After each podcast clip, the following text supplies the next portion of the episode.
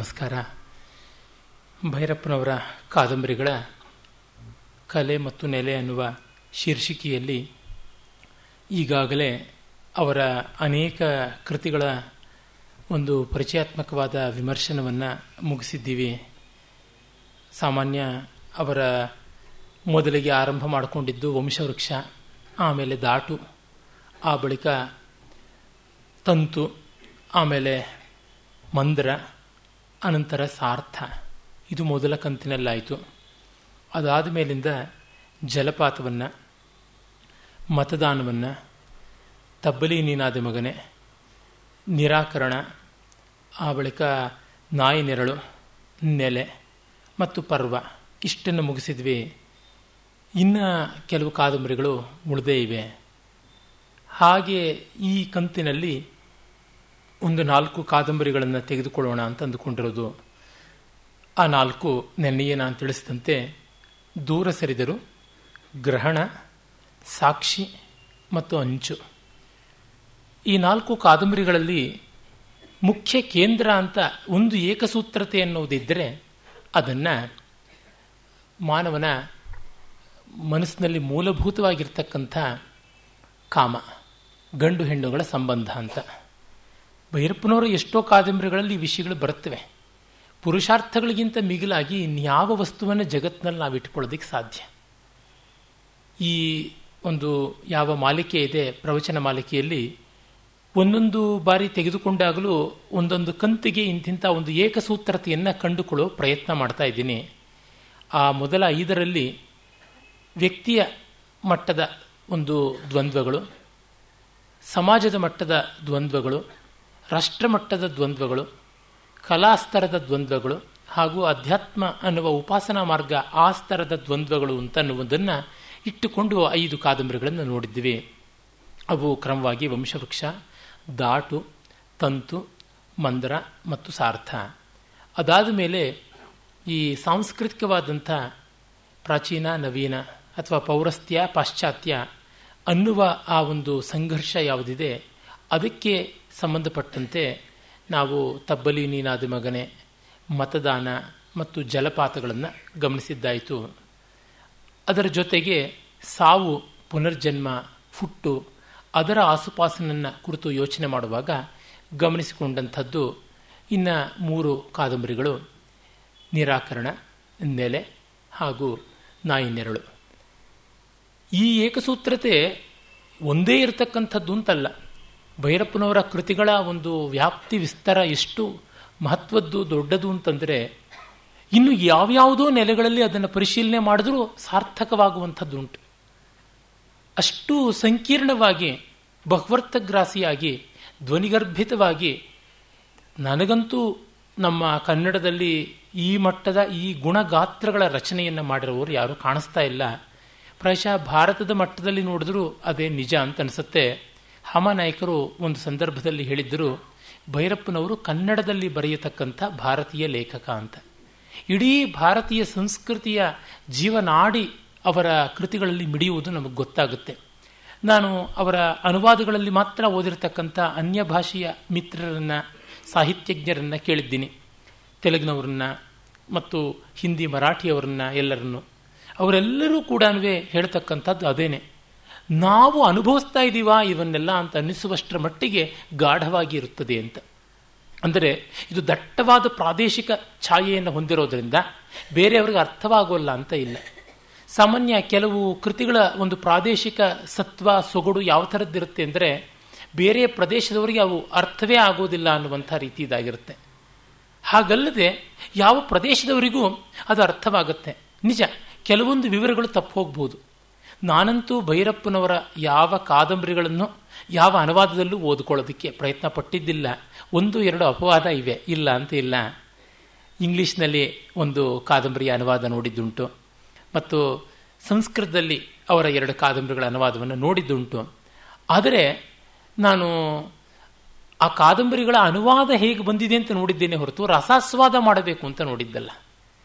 ಯಾಕೆಂತಂದರೆ ಅವ್ರದ್ದು ಮೂಲ ಇದೆಯಲ್ಲ ಅಂತ. ನಿಜ ಅನುವಾದದಲ್ಲಿ ಅವರ ಕಾದಂಬರಿಗಳ ರಸಸ್ವಾದ ಕಾಣಿಸುತ್ತೆ. ಆದರೆ ನಮಗೆ ಗೊತ್ತಾಗುತ್ತೆ ಎಲ್ಲಿಯೋ ಕೆಲವೊಂದು ಕಡೆ ಅದು ನುಣುಚಿಕೊಂಡು ಹೊರಟೋಗ್ಬಿಡುತ್ತವೆ, ಬೆರಳುಗಳ ಮಧ್ಯೆ ಜಾರಿಕೊಂಡು ಹೋಗುತ್ತವೆ ಅಂತ. ಮಹೋನ್ನತವಾದ ಸಾಹಿತ್ಯ ಕೃತಿಯ ಲಕ್ಷಣ ಇರಲಿ, ಸಾಮಾನ್ಯ ಸಫಲವಾದ ಸಾಹಿತ್ಯ ಕೃತಿಯ ಲಕ್ಷಣ ಕೂಡ ಅನುವಾದಕ್ಕೆ ಎಟಕದೇ ಇರತಕ್ಕಂಥ ಕೆಲವು ಸೂಕ್ಷ್ಮಗಳು ಬರುವಂಥದ್ದು. ಹಾಗಾಗದೇ ಇದ್ದರೆ ಶಾಸ್ತ್ರಕ್ಕೂ ಕಾವ್ಯಕ್ಕೂ ಎಲ್ಲಿ ವ್ಯತ್ಯಾಸ ಬರ್ತಾ ಇತ್ತು? ಇದ್ದೇ ಇರುತ್ತೆ. ಆ ರೀತಿಯಾದ ವ್ಯತ್ಯಾಸಗಳು. ಆದರೆ ಅನುವಾದದಲ್ಲಿ ಕೂಡ ಅದು ತನ್ನ ಸತ್ವವನ್ನು ಉಳಿಸಿಕೊಳ್ಳಬೇಕು. ಹಾಗೆ ಉಳಿಸಿಕೊಳ್ಳದೇ ಇದ್ದರೆ ಅದು ಅತ್ಯಂತ ಸಮಗ್ರ ಪ್ರಬುದ್ಧವಾದ ಕೃತಿ ಆಗುವುದು ಕಡಿಮೆ ಅಂತ ಅನ್ಸುತ್ತೆ ಕಾರಣ ಇಷ್ಟೇ, ರಾಮಾಯಣ ಮಹಾಭಾರತಗಳನ್ನು ನಾವು ಎಂಥ ಅನುವಾದದಲ್ಲಿ ನೋಡಿದ್ರೂ ಆ ಕಥೆ, ಆ ಪಾತ್ರ, ಆ ಜೀವನ ದರ್ಶನ, ಆ ಮೌಲ್ಯ ಮೀಮಾಂಸೆ ಗೊತ್ತಾಗದೇ ಇರುತ್ತ. ಅದರಿಂದ ಕೆಲವರು ನಮ್ಮ ಕೃತಿ ಅನುವಾದಾತೀತ ಅಂತ ಜಂಬ ಕೊಚ್ಕೊಂಡು ಬಿಡ್ತಾರೆ ಹಾಗೆ ಕೊಚ್ಚಿಕೊಳ್ಳುವಾಗ ಅದು ಟೊಳ್ಳು ಅಂತಲೂ ಗೊತ್ತಾಗುತ್ತೆ. ಈಗ ಸ್ವಚ್ಛಂದೋಚ್ಛಲ ದಚ್ಚ ಕಚ್ಚ ಕುಹರಚ್ಛಾತೇತರ ಅಂಬುಚ್ಛಟ ಮೂರ್ಛನ್ ಮೋಹ ಮಹರ್ಷಿ ಹರ್ಷ ವಿಹಿತ ಸ್ನಾನ್ನಾನಿ ಕನ್ಹಾಯವ ಭಿದ್ಯಾ ದುದ್ಯ ದುದಾರ ದುರ್ಧರ ದರಿ ದೀರ್ಘಾ ದರಿದ್ರದ್ರುಮದ್ರೇಹೋ ದ್ರೇಕ ಮೊಹರ್ಮಿಮೇದರ ಮದಂ ಮಂದಾಕಿನಿ ಮಂದತಾಂ ಅನ್ನುವ ಶ್ಲೋಕ ಅನುವಾದಕ್ಕೆ ಸಿಗೋಲ್ಲ ಅಂದರೆ ಅನುವಾದಕ್ಕೇನು ಇಲ್ಲ ಅಂತಲೂ ಅಲ್ಲಿ ಅರ್ಥ ಇದೆ. ಯಾಸೂತೆ ಸರ್ವಭೂತೇಶ್ವನುದಿನ ಮುದಯಂ ಚೇತನಾಯ ವಿಲಾಸಾನ್ ಯಾಂತಿ ಸಾಯಂ ನಿಕಾಯಂ ಜಲನಿಧಿ ಜಠರೆ ಸಂಜರಿ ಹರ್ತಿ ಸದ್ಯ ಅತ್ಯರ್ಥಂ ವರ್ಧಯಂತಿ ಮಣಿಗಣ ಸುಷಮಾ ಲೋಕನಂ ಈ ರೀತಿಯಾದಂಥ ಒಂದು ಪದ್ಯ. ಇದಕ್ಕೆ ಅನುವಾದ ಅಂಥ ವಿಶೇಷ ಏನೂ ಇಲ್ಲ. ಹಾಗಿರುವಂಥವು ಬಿಟ್ಟು ಇನ್ನು ಸೂಕ್ಷ್ಮವಾಗಿ ಅನುವಾದದ ಒಂದು ಹಾಸು ಬೀಸಿಗೆ ಸಿಗದೇ ಇರತಕ್ಕಂಥ ನವರು ಗಮಲಗಳನ್ನು ಒಳಗೊಂಡಂಥವು ಇಲ್ಲ ಅಂತ ಇಲ್ಲ. ಉದಾಹರಣೆಗೆ ನಾವು ಕುಮಾರವ್ಯಾಸನ್ನೇ ತೆಗೆದುಕೊಂಡ್ರೆ ಗೊತ್ತಾಗ್ಬಿಡುತ್ತೆ. ಅದು ಎಷ್ಟು ಸೂಕ್ಷ್ಮವಾದ ನವರಾಗಿರ್ತಕ್ಕಂಥ ಒಂದು ಬೆರಳ ಬಾಯಲ್ಲಿ ಬೇಡಿಕೊಂಡನು ಅಂತನ್ನುವುದಾಗಲಿ, ಕೊರಳ ಬೆರಳಿನಲ್ಲಿ ಅಂತನ್ನುವಂಥ ಮಾತುಗಳನ್ನಾಗಲಿ ಅನುವಾದ ಮಾಡೋದು ಕಷ್ಟ. ಕಾಳಿದಾಸಂದಾಗಲಿ ಅದೇ ತರಹನೇ ಆಗುತ್ತೆ. ಸದ್ಯ ಸೀರೋತ್ಕಷಣ ಸುರಭಿ ಕ್ಷೇತ್ರ ಮಾಲುಹ್ಯ ಮಾಲಂ ಅನ್ನುವಲ್ಲಿ ಅನುವಾದಕ್ಕೆ ಸಿಗುವುದು ಕಷ್ಟ. ಅಥವಾ ಶಿಪ್ರಾವಾತ ಪ್ರೀತಮೈವ ಪ್ರಾರ್ಥನಾ ಚಾಟುಕಾರ ಅನ್ನುವಲ್ಲಿ ದೀರ್ಘೀಕುರ್ವನ್ ಪಟುಮದಕಲಂ ಕೂಜಿತಂ ಸಾರಸಾನಾಂ ಪ್ರತ್ಯೂಶೇಷು ಸ್ಫುಟಿತ ಕಮಲಾ ಮೋದ ಮೈತ್ರಿ ಕಷಾಯ. ಇಲ್ಲಿ ಕಷ್ಟ ಆಗುತ್ತೆ. ಅಥವಾ ಭಾರತೀ ದೇವಿ ಮುಂಜೇತಿ ಪಲುಕುಚುಲಕ ಸಮದ ಗಜಯಾನ ಸಬ್ರಹ್ಮಚಾರಿ ಮಾಕು. ಈ ಥರದ್ದು ಶ್ರೀನಾಥನ ಒಂದು ಮಾತಾಗಲಿ, ಪಂಚಾರಿಂಚನ ನೀ ಪಯೋಧರ್ಮಲ ಸ್ಫಾಲಿಂತುನೋ ಲೇಖಪಂ ಮಂಚುನ್ ಕರೆಂಗಿ ಕೆಂಜುಗುರಾಕು ಮೋವಿ ನಿಸಿಧಾತ್ವರ್ಥಂ ಬನುಷ್ಠಿಂತುನೋ ಅನುವಾದಕ್ಕೆ ಅಸಾಧ್ಯವಾದದ್ದು. ಇದರದ್ದು ಬೇಕಾದಷ್ಟು ಕಾಣಿಸುತ್ತವೆ. ಆದರೆ ಶುದ್ಧವಾದ ಉಕ್ತಿ ವೈಚಿತ್ರ್ಯ ಅನ್ನುವ ಕವಿತೆ ಒಂದು ಮಟ್ಟಕ್ಕೆ ಅನುವಾದಕ್ಕೆ ಅತೀತ ಅನ್ಬೋದು. ಆದರೆ ಕಥನಾತ್ಮಕವಾದಂಥದ್ದು ನೆರೆಟಿವ್ ಅಂತೀವಲ್ಲ, ಅದು ಅನುವಾದಕ್ಕೆ ಅತೀತವಾಗೋಲ್ಲ, ಆಗಬಾರದು. ರಾಮಾಯಣ ಮಹಾಭಾರತದಂಥವು ನೆರೆಟಿವ್ ಅಂತೀವಲ್ಲ, ಹಾಗಾಗಿ ಕಥನ ಶೈಲಿಯವು ಅವುಗಳಲ್ಲಿ ಅನುವಾದಕ್ಕೆ ಒಳಪಡುವಂಥ ಗಟ್ಟಿಯಾದ ಇತಿವೃತ್ತ ಥೀಮ್ ಸ್ಟೋರಿ ಪ್ಯಾಟರ್ನ್ ಅಂತೀವಲ್ಲ, ಅದು ಇರುತ್ತೆ, ಅದು ಇರಬೇಕು. ಭೈರಪ್ಪನವರದು ಆ ರೀತಿಯಾದದ್ದು ಅವರು ವಸ್ತು ಕವಿ. ಹಾಗೆ ನೋಡಿದಾಗ ನಮಗೆ ಅವರ ಕಾದಂಬರಿಗಳು ಅನುವಾದದಲ್ಲಿ ಕೂಡ ಅಸಾಧಾರಣವಾದ ರಸಸ್ಫೂರ್ತಿಯನ್ನು ಉಂಟು ಮಾಡುತ್ತವೆ ಅನ್ನೋದು ಅನೇಕರ ಅಭಿಪ್ರಾಯವನ್ನು ನಾನು ಸಂಗ್ರಹ ಮಾಡಿ ಗಮನಿಸಿಕೊಂಡದ್ದು. ಈ ರೀತಿಯಾಗಿ ಇರುವುದರಿಂದಲೇ ಅವರ ಕೃತಿಗಳಿಗೆ ಏನೊಂದು ಏಕಸೂತ್ರತೆಯ ಚೌಕಟ್ಟನ್ನು ಹಾಕಿದರೂ ಅದು ರಸಸಂಗತವಾಗಿದ್ದರೆ ತಪ್ಪಾಗಲ್ಲ. ಆದರೆ ಇಷ್ಟು ಮಾತ್ರ ಅಂತ ಹೇಳಿದ್ರೆ, ಇಷ್ಟೇ ಮಾತ್ರ ಅಂತ ಹೇಳಿದ್ರೆ ತಪ್ಪಾಗುತ್ತೆ. ಈಗ ಉದಾಹರಣೆಗೆ ತಂತುವನ್ನು ರಾಷ್ಟ್ರದ ಸ್ತರದಲ್ಲಿ ಆಗತಕ್ಕಂಥ ದ್ವಂದ್ವ ಅಂದರೆ ವೈಯಕ್ತಿಕ ಸ್ತರದ ದ್ವಂದ್ವ ಇಲ್ವಾ? ಇದೆ, ಬೇಕಾದಷ್ಟಿದೆ. ಸಾರ್ಥವನ್ನು ನಾನು ಸಾಧನಾ ಪಥದ, ಆ ಅಧ್ಯಾತ್ಮ ಮತ ಆ ಪಥದ ಒಂದು ದ್ವಂದ್ವ ತಾಕಲಾಟಗಳದು ಅಂತಂದರೆ ಹಾಗಲ್ಲದೆ ಮಾನವ ಭಾವನೆಗಳದು ಮತ್ತು ರಾಷ್ಟ್ರಗಳಿಗೆ ಸಂಬಂಧಪಟ್ಟಂಥದ್ದು ಬೇರೆ ಎಷ್ಟೋ ಉಂಟು. ಭಾರತಕ್ಕೆ ಬಂದಂಥ ನಾನಾ ವಿಧವಾದ ಸಮಸ್ಯೆಗಳ ಐತಿಹಾಸಿಕವಾದ ಮೀಮಾಂಸೆ ಉಂಟು. ಅದನ್ನೆಲ್ಲ ನಿರಾಕರಣೆ ಮಾಡೋದಕ್ಕೆ ಆಗುವುದೇ ಇಲ್ಲ. ಏನೋ ಉಪನ್ಯಾಸಕ್ಕಾಗಿ ಒಂದು ಮಟ್ಟದ ಏಕಸೂತ್ರತೆಯನ್ನು ಸಂಪಾದಿಸಿಕೊಳ್ಳಬೇಕು. ಆ ಏಕಸೂತ್ರತೆ ಹೇರಿದ್ದಲ್ಲ, ಕಂಡದ್ದು, ಅದು ಅಂಗೀಕಾರ್ಯವಾದದ್ದು ಅನ್ನುವ ದೃಷ್ಟಿಯಿಂದ ಮಾಡಿದ್ದು. ಇಷ್ಟು ಪೀಠಿಕೆ ಯಾಕೆಂದರೆ ಈಗ ನಾನು ತೆಗೆದುಕೊಳ್ಳುವ ನಾಲ್ಕು ಕಾದಂಬರಿಗಳಲ್ಲಿ, ಇವತ್ತು ನಾಳೆ ತೆಗೆದುಕೊಳ್ಳತಕ್ಕಂಥ ಕಾದಂಬರಿಗಳಲ್ಲಿರುವ ಏಕಸೂತ್ರತೆಯನ್ನು ಗಂಡು ಹೆಣ್ಣಿನ ಸಂಬಂಧ ಅಂತ ಹೇಳಿದ್ರೆ, ಮಂದಿರದಲ್ಲಿ ಇಲ್ಲವೆ, ಆವರಣದಲ್ಲಿ ಇಲ್ಲವೆ, ಧರ್ಮಶ್ರೀಯಲ್ಲಿ ಇಲ್ಲವೆ ಎಲ್ಲಿಲ್ಲ ನಾಯಿ ನೆರಳಿನಲ್ಲಿ ಕಾಣಿಸೋದಿಲ್ವ? ಅದು ಇಲ್ವಾ? ಬೇಕಾದಂತೆ ಉಂಟು. ಆದರೆ ಇಲ್ಲಿ ಅದು ಒಂದು ಸ್ವಲ್ಪ ಮಟ್ಟಿಗೆ ಕೇಂದ್ರಕ್ಕೆ ಬರುತ್ತದೆ. ಮತ್ತು ಇನ್ನು ಬೇರೆ ಮೌಲ್ಯಗಳು ಅದಕ್ಕೆ ಹೇಗೆ ಹೊಸ್ತುಕೊಂಡಿರ್ತವೆ ಅನ್ನೋದನ್ನು ನೋಡಬಹುದು. ಭೈರಪ್ಪನವರ ಕಾದಂಬರಿಗಳು ಒಂದು ಕಂಬವನ್ನು ನೆಲಕ್ಕೆ ನೆಟ್ಟ ಮೇಲೆ ಅದನ್ನು ಕಿತ್ತಾಗ ಬರೀ ಕಂಬ ಮಾತ್ರ ಬರುವಂಥ ರೀತಿದಲ್ಲ. ಒಂದು ಹೆಮ್ಮರವನ್ನು ನೆಲಕ್ಕೆ ನಾಟಿದ್ದಲ್ಲ. ಬೀಜವಾಗಿ ಬಿತ್ತು, ಅದು ಬೆಳೆದು ಬೇರೂರಿ ಬಂದ ಮೇಲೆ ಅದನ್ನು ಕಿತ್ತಾಗ ಎಷ್ಟು ಬೇರುಗಳು ಅದರ ಒಟ್ಟಿಗೆ ಬರಬಹುದು ಅನ್ನುವಂಥದ್ದು. ಆ ಒಂದು ಕಾದಂಬರಿಯ ವೃಕ್ಷವನ್ನು ವಿಮರ್ಶನಕ್ಕಾಗಿ ಕಿತ್ತಿದರೆ ಎಷ್ಟು ಕಡೆಯ ಮಣ್ಣನ್ನು, ಎಷ್ಟು ಕಡೆಯ ಬೇರುಗಳು, ಎಷ್ಟು ದಿಕ್ಕಿನಲ್ಲಿ ಹೋದವನ್ನೆಲ್ಲ ಸೇರಿಸಿಕೊಂಡಿರುತ್ತೆ, ಮತ್ತು ಎಷ್ಟು ಒಳಗೆ ಉಳಿದು ಬಿಡುತ್ತವೆ. ಪೂರ್ತಿ ಬರೋದಿಲ್ಲ. ಮರವನ್ನು ಕಿತ್ತಾಗ ನೀವು ಎಷ್ಟು ಸಮಗ್ರವಾಗಿ ಕೀಳೋಕೆ ಹೋಗಲಿ, ಕೆಲವೊಂದು ಬೇರುಗಳು ಸಿಕ್ಕದೆ ಹಾಗೆ ಉಳಿದು ಬಿಡುತ್ತವೆ. ಪರಮೇ ವ್ಯೋಮನ್, ಎಲ್ಲಿಯೋ ಅವು ಕಾಣದಂತೆ ಹೋಗ್ಬಿಡುತ್ತವೆ. ಅರೆ ನಮಗೆ ಗೋಚರವಾಗುತ್ತೆ, ಎಷ್ಟೋ ಬೇರುಗಳು ನಮಗೆ ದಕ್ಕಿಲ್ಲ ಅಂತ. ಹಾಗೆ ಅವರ ಕಾದಂಬರಿಯ ವಿಮರ್ಶನೆ ಮಾಡುವಾಗಲೂ ಕೆಲವೊಂದು ಬೇರುಗಳು ನಮಗೆ ಸಿಗೋಲ್ಲ. ಆದರೆ ಎಷ್ಟೋ ಬೇರುಗಳು ಇವೆ ಅನ್ನೋ ಅರಿವಿದ್ದರೆ ಸಾಕಾಗುತ್ತೆ. ಭೈರಪ್ಪನವರು ಅದ್ಭುತವಾದ ಒಂದು ಓದುಗರ ವರ್ಗವನ್ನು, ಸಹೃದಯರ ವರ್ಗವನ್ನು ಪಡೆದಿರತಕ್ಕಂಥ, ಬಹಳ ವಿರಳವಾಗಿ ಆ ಸೌಭಾಗ್ಯ ಸಿಗತಕ್ಕಂಥ ಮಹಾಲೇಖಕರಲ್ಲಿ ಒಬ್ಬರು ಆದರೆ ಆ ಮಟ್ಟದ ವಿಮರ್ಶಕರನ್ನು ಅವರು ಪಡೆಯಲಿಲ್ಲ. ಅದನ್ನು ಭಾಗ್ಯ ಅಂತಲೂ ಹೇಳಬೇಕು. ಒಂದು ರೀತಿಯಾಗಿ ಅದನ್ನು ಒಂದು ರೀತಿಯಾಗಿ ನಷ್ಟ ಅಂತ ಕೂಡ ಹೇಳಬೇಕು. ಅವರಿಗೆ ನಷ್ಟ ಅಂತಲ್ಲ, ಕಲಾ ಮೀಮಾಂಸೆಗೆ ನಷ್ಟ ಅಂತ ನನಗನ್ಸುತ್ತೆ. ಅವರನ್ನು ತೆಗಳೋದಿಕ್ಕಾಗಿಯೇ ಹುಟ್ಟಿರ್ತಕ್ಕಂಥವ್ರು ಅಂತ ಹೇಳ್ಬೋದು. ಯಾತಕ್ಕೆಂದರೆ ಐವತ್ತು ವರ್ಷಗಳಿಂದ ಹಿಂದೂ ಅವರು ಬರಿತಾ ಇದ್ದಾರೆ. ಈಚೆಗೆ ಹುಟ್ಟಿರ್ತಕ್ಕಂಥ ಈಚು ಪಾಚು ಎಳೆನಿಂಬೆ ವಿಮರ್ಶಕರನ್ನು ಲೆಕ್ಕ ಹಾಕ್ಕೊಂಡ್ರೆ ಅವ್ರನ್ನ ತೆಗಳಲೆಂದೇ ಹುಟ್ಟಿರ್ತಕ್ಕಂಥ ವಿಮರ್ಶಕರ ಸಂಖ್ಯೆಗೇನು ಕೊರತೆ ಇಲ್ಲ. ಇನ್ನು ಅವರನ್ನು ತೆಗಳಿಸಬೇಕು ಅಂತಲೇ ಬದ್ಧ ಕಂಕಣರಾದಂತಹ ಹಿರಿಯ ವಿಮರ್ಶಕರು ಇಲ್ಲದೇ ಇಲ್ಲ. ಕರ್ತುಂ ಅಥವಾ ಕಾರಯಿತುಂ ಎರಡಕ್ಕೂ ಕೂಡ ಮಾಡಲು, ಮಾಡಿಸಲು ಕೂಡ ಹೆಸದೇ ಇರತಕ್ಕಂಥವ್ರು ಇದ್ದಾರೆ ಅವರಲ್ಲಿ ಬರವಣಿಗೆ ಮಾಡಿದವರು ಅವರನ್ನ ಒಪ್ಪದೆ ಅವರನ್ನು ಆಕ್ಷೇಪಿಸಬೇಕು ಅಂತಲೇ ಮಾಡಿದವರು ಬಹಳ ತರ್ಕ ಪಟಿಷ್ಠವಾದಂಥ ಪ್ರಬುದ್ಧ ಅಂತ ಅನಿಸುವಂಥ ರೀತಿಯ ಒಂದು ಪರಿಭಾಷೆಗಳನ್ನೆಲ್ಲ ಬಳಸಿಕೊಂಡು ತೆಲುಗಿನಲ್ಲಿ ಹೇಳ್ತೀವಿ, ತರ್ಕ ತರ್ಕ ಪಡಿಕಟ್ಲು ಅಂತ ಹೇಳಿಬಿಟ್ಟಿದ್ದೇನೆ. ತರ್ಕದ ಬಿಕ್ಕಟ್ಟುಗಳನ್ನೆಲ್ಲ ಹಾಕಿಕೊಂಡು ಅದು ಒಂದು ಅದ್ಭುತವಾದ ವಿಮರ್ಶೆ ಅಂತ ನಮಗೆ ನಂಬಿಕೆ ಬರುವಂಥ ರೀತಿಯಲ್ಲಿ ಭ್ರಮೆ ಹುಟ್ಟಿಸುವಂತೆ, ಜುಮುಗುಟ್ಟಿಸುವಂತೆ ಬರೆದವರು ಇದ್ದಾರೆ ಅದು ಇರಬೇಕಾಗಿತ್ತು, ಅದು ಇಲ್ಲ, ಅದು ಹೀಗಿರಬೇಕಾಗಿತ್ತು ಹೀಗಿಲ್ಲ, ಹೀಗೆ ಇರಬಾರದು, ಅದು ಹೀಗಿದ್ದುಬಿಟ್ಟಿದೆ ಈ ರೀತಿಯಾಗಿ ಯಾವ ಯಾವುದೋ ದೃಷ್ಟಿಯಿಂದ ಬರೆದಿದ್ದಾರೆ. ಆದರೆ ಆ ರೀತಿ ಬರೆದವರು ಹಾಗೆ ಖಂಡನೆ ಮಾಡೋದಕ್ಕೆ ತುಂಬ ಅಸಾಧಾರಣವಾದಂಥ ಒಂದು ಪ್ರಕ್ರಿಯೆಗಳನ್ನು ಬಳಸಿಕೊಂಡಿದ್ದಾರೆ. ಭೈರಪ್ಪನವ್ರನ್ನ ಮನವಾರೆ ಮೆಚ್ಚಿ ವಿಮರ್ಶೆ ಬರೆದಂಥವ್ರು ಯಾರಿದ್ದಾರೆ? ಪ್ರಾಮಾಣಿಕವಾಗಿ ಅವರಿಗೆ ಈ ಮಟ್ಟದ ತರ್ಕ ಪ್ರಬುದ್ಧತೆಯಾಗಲಿ ವಿಮರ್ಶನ ಪರಿಭಾಷಾ ಪ್ರಬುದ್ಧತೆಯಾಗಲಿ, ಪ್ರತಿಪಾದನಾ ಕ್ರಮದ ಒಂದು ಸಂಕೀರ್ಣತೆಯಾಗಲಿ ಇಲ್ಲ. ಇದು ಒಂದು ದುಃಖದ ಸಂಗತಿ. ದೊಡ್ಡ ವಸ್ತುವನ್ನು ದೊಡ್ಡದು ಅಂತ ಹೇಳೋದನ್ನು ಕೂಡ ಒಂದು ದೊಡ್ಡದೆಂಬಂಥ ರೀತಿಯಲ್ಲಿ ಹೇಳಬೇಕೋ ಏನೋ ಗೊತ್ತಿಲ್ಲ. ಆನೆ ಅಂತ ಹೇಳೋವನು ಸಣಕಲ್ ಕಡ್ಡಿ ಅರೆ ಸಾಲದು, ಭೀಮನಂತ ಜಗಜ್ಜಟ್ಟಿ ಇರಬೇಕು ಅನ್ನುವಂಥ ಅಪೇಕ್ಷೆ ಜಗತ್ತಿಗೆ ಆಗಿಬಿಟ್ಟಿದೆ ಆನೆ ಅಂತ ಹೇಳೋದಕ್ಕೆ ಸಣಕಲ್ ಕಡ್ಡಿ ಮನುಷ್ಯ ಆದರೆ ಏನು ತಪ್ಪಲ್ಲ. ಹೀಗಾಗಿ ಭೈರಪ್ಪನವರು ಕಾದಂಬರಿಗಳನ್ನು ಎಷ್ಟು ಪ್ರಗಲ್ಭವಾಗಿ ಬರೆದಿದ್ದಾರೋ ಆ ಕಾದಂಬರಿಗಳನ್ನು ನ್ಯಾಯ ಕೊಡಬೇಕು ಅಂತ, ಅವುಗಳ ಯೋಗ್ಯತೆ ಏನು ಅಂತ ಎತ್ತಿ ಹೇಳತಕ್ಕಂಥ ವಿಮರ್ಶನ ಆ ಗುಣಮಟ್ಟದಲ್ಲಿ ಇಲ್ಲ. ಭೈರಪ್ಪ ಅಭಿನಂದನ ಅನ್ನುವುದಾಗಲಿ, ಮತ್ತೆ ಈಚೆಗೆ ಸುಮತೇಂದ್ರ ನಾಡಿಗರ ಸಂಪಾದನೆ ಮಾಡಿದ್ದಾಗಲಿ ಸಬ್ಲೈಮ್ ಅಂಡ್ ರೆಡಿಕ್ಯುಲಸ್ ಅಂತೀವಲ್ಲ, ಆ ರೀತಿಯಾದದ್ದೆಲ್ಲವೂ ಕೂಡ ಕಾಣಿಸಿಕೊಳ್ಳುತ್ತವೆ.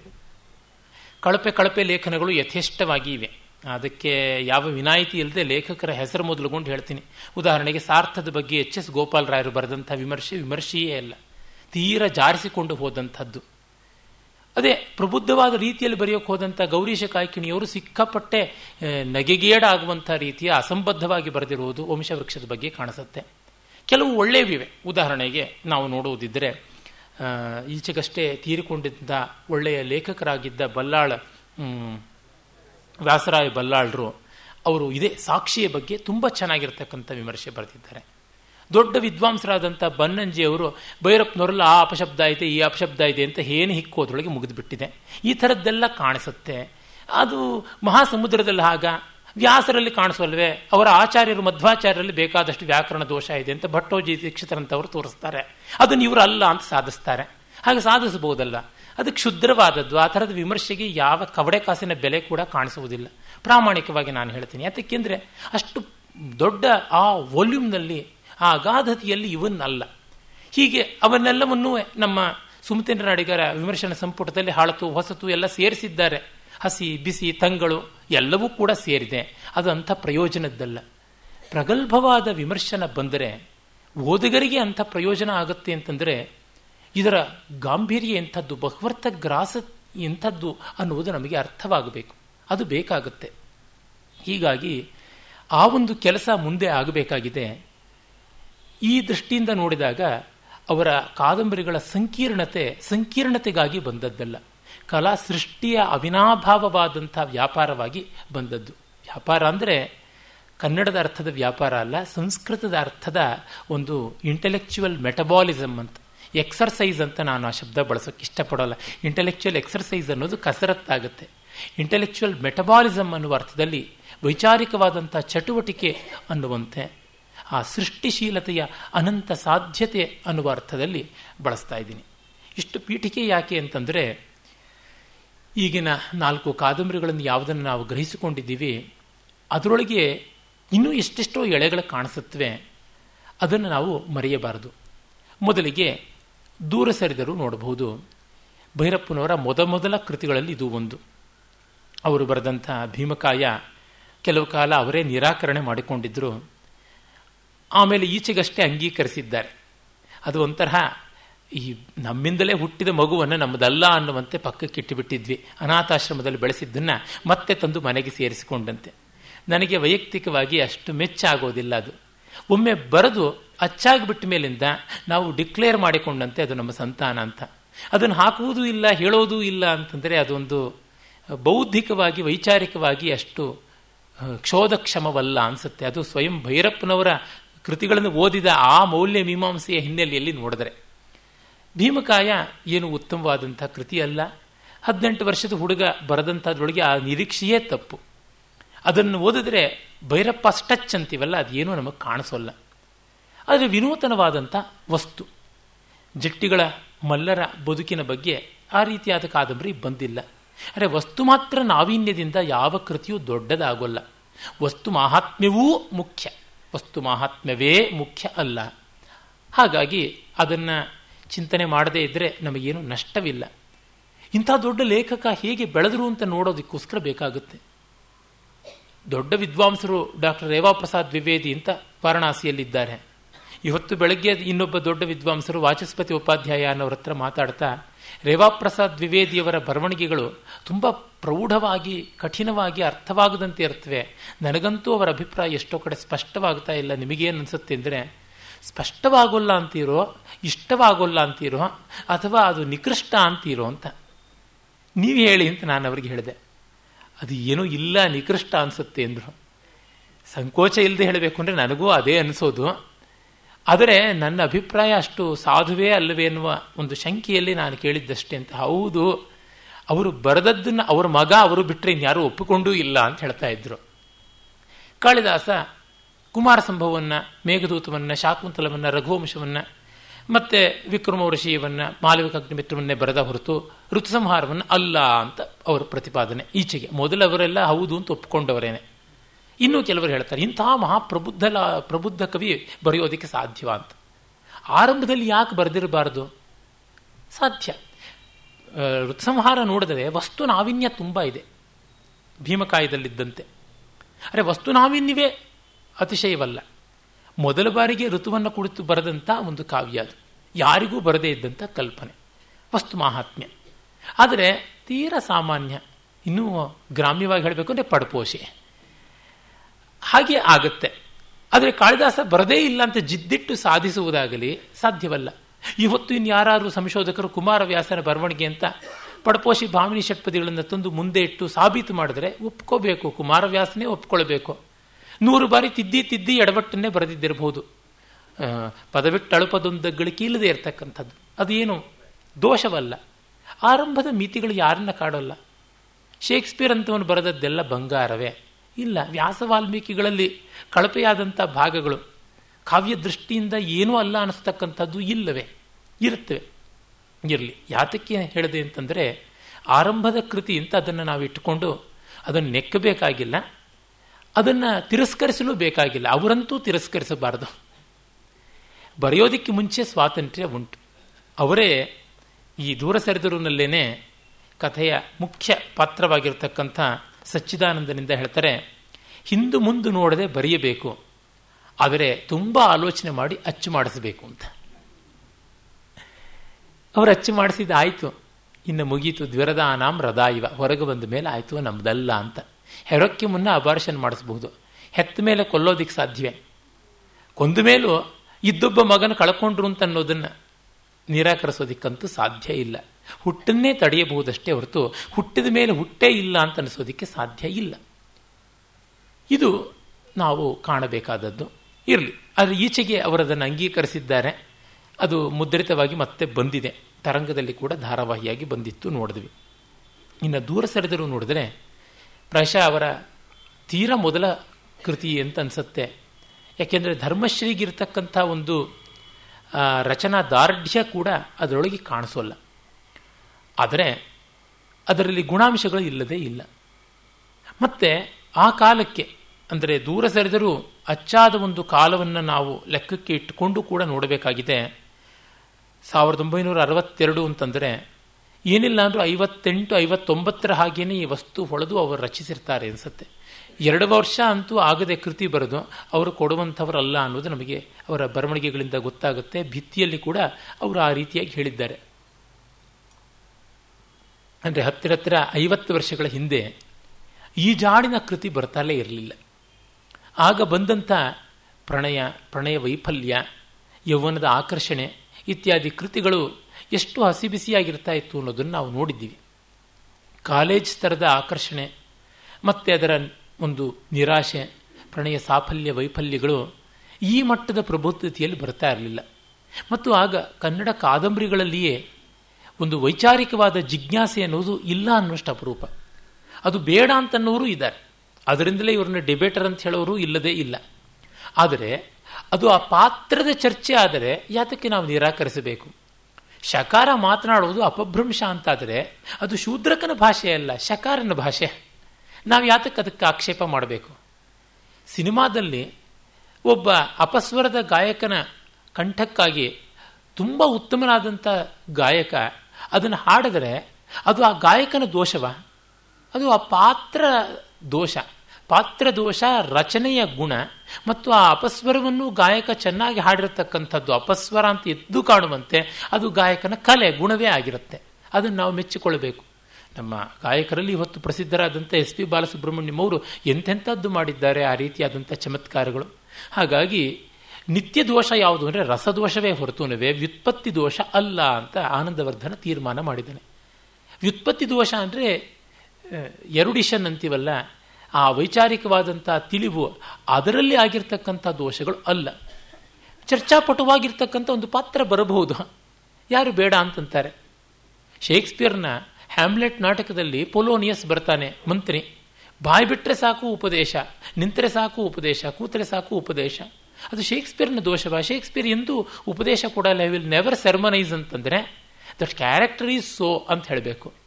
ಹ್ಯಾಮ್ಲೆಟ್ನಲ್ಲಿ ಕಾಣಿಸ್ತಕ್ಕಂಥ ದ್ವಂದ್ವಗಳು, ತೀರ್ಮಾನ ತೆಗೆದುಕೊಳ್ಳೋಕ್ಕಾಗದೆ ಒದ್ದಾಡ್ತಕ್ಕಂಥದ್ದು ಡಿಲೇಡ್ ಆ್ಯಕ್ಷನ್ ಅಂತ ಏನು ಅವನನ್ನು ಮಹಾ ವಿಶೇಷ ಲಕ್ಷಣ ಅಂತ ವರ್ಣಿಸ್ತೀವಿ. ಅದು ಶೇಕ್ಸ್ಪಿಯರ್ನ ದೋಷವೇ ಅಲ್ಲ. ಹೀಗಾಗಿ ಇಲ್ಲಿ ಬರ್ತಕ್ಕಂಥ ಹಲವು ಪಾತ್ರಗಳು ಮಾಡುವ ಚರ್ಚೆ ಭೈರಪ್ಪನವರ ಒಂದು ನೆಲೆ ಅಂತ ಅಲ್ಲ. ಅವರ ಕಲಾಭಾಗ. ಆದರೆ ಚರ್ಚೆಗಳು ಇಲ್ಲ ಅಂತಿಲ್ಲ, ಇವೆ. ಅದೇ ಅವರು ಮುಂದೆ, ಇನ್ನ ಮುಂದಿನ ಕಾದಂಬರಿಗಳಲ್ಲಿ ಈ ಥರದ ಸಂದರ್ಭ ಬಂದಾಗ ಹೇಗೆ ವರ್ತಿಸ್ತಾರೆ ಅನ್ನೋದು ನೋಡಿಕೊಂಡ್ರೆ ಮತ್ತೂ ಪಾಕದಿಂದ, ಮತ್ತು ಪ್ರಬುದ್ಧತೆಯಿಂದ ವರ್ತಿಸ್ತಾರೆ ಅಂತ ಅನ್ನೋದು ಗೊತ್ತಾಗುತ್ತೆ. ಅವರು ನೇರವಾಗಿ ಚರ್ಚೆಯ ಮೂಲಕ ಹೇಳದೆ, ಘಟನೆಯ ಮೂಲಕ ಕಲೆಯ ಮೂಲಕ ಹೇಳೋದಕ್ಕೆ ಆರಂಭ ಮಾಡ್ತಾರೆ. ಅದು ಅತಿಶಯವಾದದ್ದು. ಆ ಪಾತ್ರದ ಮೂಲಕವೇ ಚರ್ಚೆ ಮಾಡಿಸೋದನ್ನೂ ಬಿಟ್ಟು ಪತ್ರದ ಮೂಲಕವೇ ಆಲೋಚನೆ ಮಾಡುವಂತೆ ಮಾಡ್ತಾರೆ. ತನ್ನೊಳಗೆ ತಾನು ವಿಶ್ಲೇಷಣೆ ಮಾಡಿಕೊಳ್ಳುವಂತೆ ಮಾಡಿಸ್ತಾರೆ ಮತ್ತು ಹೆಚ್ಚಿನ ಶಿಲ್ಪವನ್ನು ತೋರಿಸಿದ್ದಾರೆ. ಇದು ನಾವು ಕಾಣತಕ್ಕಂಥ ವಿಶೇಷವಾದ ಬೆಳವಣಿಗೆ. ಆ ಬೆಳವಣಿಗೆಯೆಲ್ಲ ಸ್ವಾಗತಾರ್ಹ ಅದು ಅಂತ ಗೊತ್ತಾದದ್ದು ನಮಗಿಷ್ಟೆಲ್ಲ ಕೃತಿ ಬಂದ ಮೇಲೆ. ಇನ್ಯಾವ ಹಿನ್ನೆಲೆ ಇಲ್ಲದೆ ಓದಿದಾಗ ದೂರ ಸರಿದರೂ ಒಳ್ಳೆ ಕಾದಂಬರಿ ಅಂತ ಅನಿಸೋದ್ರೊಳಗೆ ಏನು ಆಶ್ಚರ್ಯವಿಲ್ಲ. ಇರಲಿ. ದೂರ ಸರಿದರೂ ಕಥಾ, ವೃತ್ತಾಂತ ವಿವರಗಳನ್ನು ನಾವು ಸ್ವಲ್ಪ ನೋಡಿದ್ರೆ ಇದು ಒಂದು ಮಟ್ಟಕ್ಕೆ ಆಟೋಬಯೋಗ್ರಫಿಕಲ್ ಅನ್ನುವಂಥದ್ದ ಅಂತ ಅನಿಸುತ್ತೆ. ಅವರ ಕಾದಂಬರಿಗಳಲ್ಲಿ ಕೆಲವು ನೇರವಾಗಿ ಅವರ ಬದುಕಿನ ಅನೇಕ ಘಟನೆಗಳನ್ನು ಅನಾಮತ್ತಾಗಿ ಎತ್ತಿಕೊಂಡು ಬಂದು ಬೆಳೆಸದಂತೆ ತೋರುತ್ತವೆ ಅಂತ ನಮಗೆ ಗೊತ್ತಿದೆ. ಅವರೇ ಅದನ್ನು ಒಪ್ಪಿಕೊಂಡಿದ್ದಾರೆ. ಗೃಹಭಂಗ ಹೆಚ್ಚು ಕಡಿಮೆ ಅವರ ಒಂದು ಜೀವನದ ಆರಂಭದ ಭಾಗವೇ ಆಗಿದೆ ಅಂತ ಅನ್ನುವುದನ್ನು ಭಿತ್ತಿಯಲ್ಲಿ ಬರದೇ ಬಿಟ್ಟಿದ್ದಾರೆ.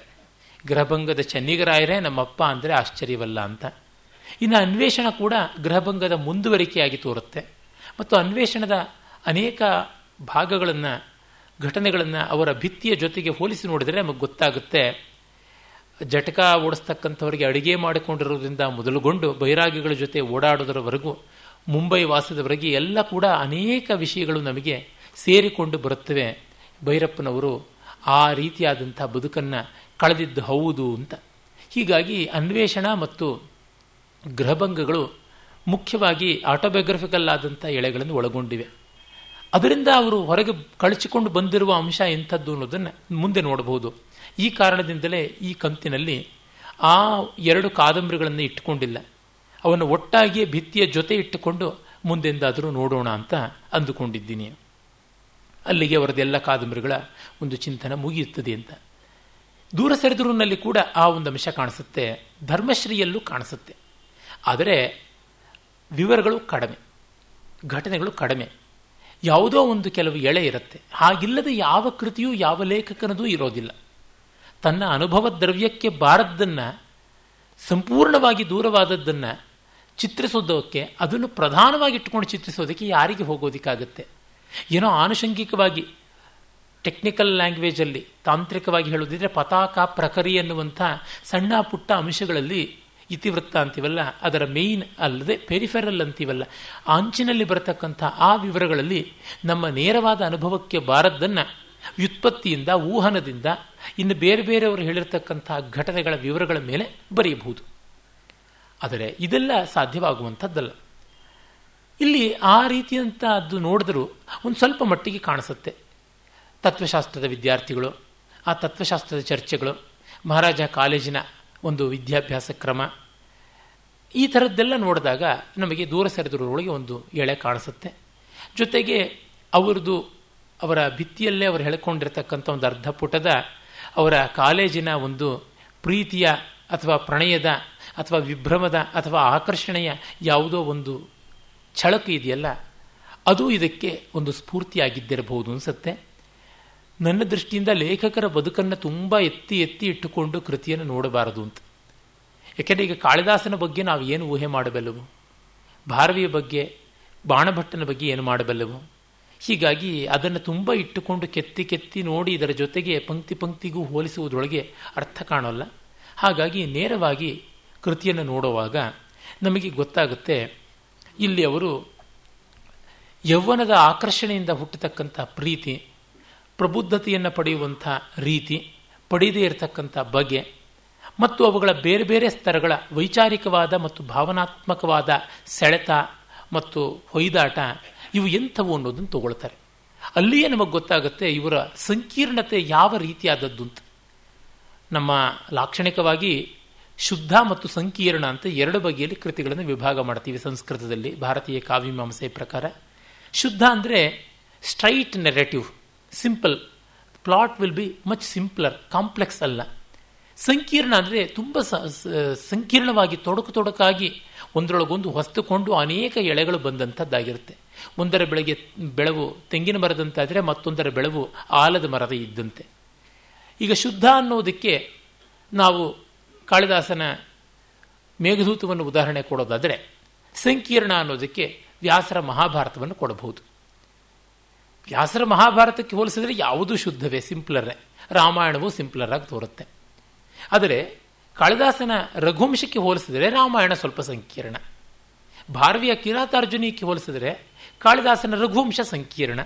ಹೀಗೆ ತರತಮ ವಿವೇಕಿಗಳು ಆಯಾ ಚೌಕಟ್ಟಿನೊಳಗೆ ತೀರ್ಮಾನವಾಗತಕ್ಕಂಥದ್ದು.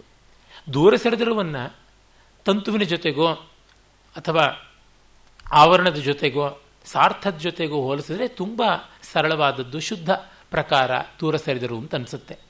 ಆದರೆ ದೂರ ಸರಿದರುನ ನಾವು ಇನ್ಯಾವುದಾದ್ರೂ ಲೇಖಕರ ಜೊತೆಗೆ, ಉದಾಹರಣೆಗೆ ತ್ರಿವೇಣಿಯವರ ಶರಪಂಜರದ ಜೊತೆಗೋ, ಅಥವಾ ಬೆಕ್ಕಿನ ಕಣ್ಣು ಜೊತೆಗೋ ಹೋಲಿಸಿದ್ರೆ ತುಂಬ ಸಂಕೀರ್ಣವಾದದ್ದು ಅಂತ ಅನಿಸುತ್ತೆ.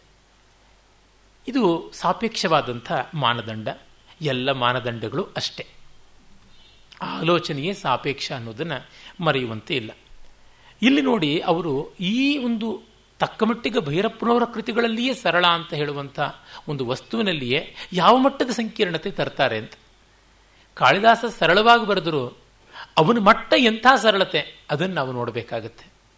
ಹೀಗೆ ನೋಡಿದಾಗ ಈ ಪ್ರಣಯ ಶೋಧನೆಗಾಗಿ ಇವರು ಸಚ್ಚಿದಾನಂದ ಅಥವಾ ಆನಂದ್ ಅನ್ನುವ ಹುಡುಗನ್ನ ಮತ್ತೆ ವಿನತಾ ಅಂತ ಒಬ್ಬ ಹುಡುಗಿಯನ್ನು ಆಯ್ಕೆ ಮಾಡಿಕೊಳ್ತಾರೆ. ಇಬ್ಬರೂ ಭಾವನಾತ್ಮಕವಾದಂಥ ಮನೋಧರ್ಮದವರು, ಭಾವುಕರಾದಂಥವರು. ಓದ್ತಾ ಇರುವಂಥದ್ದು ಸಾಹಿತ್ಯ. ಅದಕ್ಕೆ ತಕ್ಕಂತೆ ಭಾವನಾತ್ಮಕತೆ. ಅವಳು ಸಂಸ್ಕೃತದವಳು, ಈತ ಇಂಗ್ಲೀಷ್ನವನು. ಮತ್ತು ಇವನು ಒಂದಿಷ್ಟು ಫಿಲಾಸಫಿಯನ್ನು ಓದ್ತಾ ಇದ್ದವನು. ಬಡತನದ ಹಿನ್ನೆಲೆ.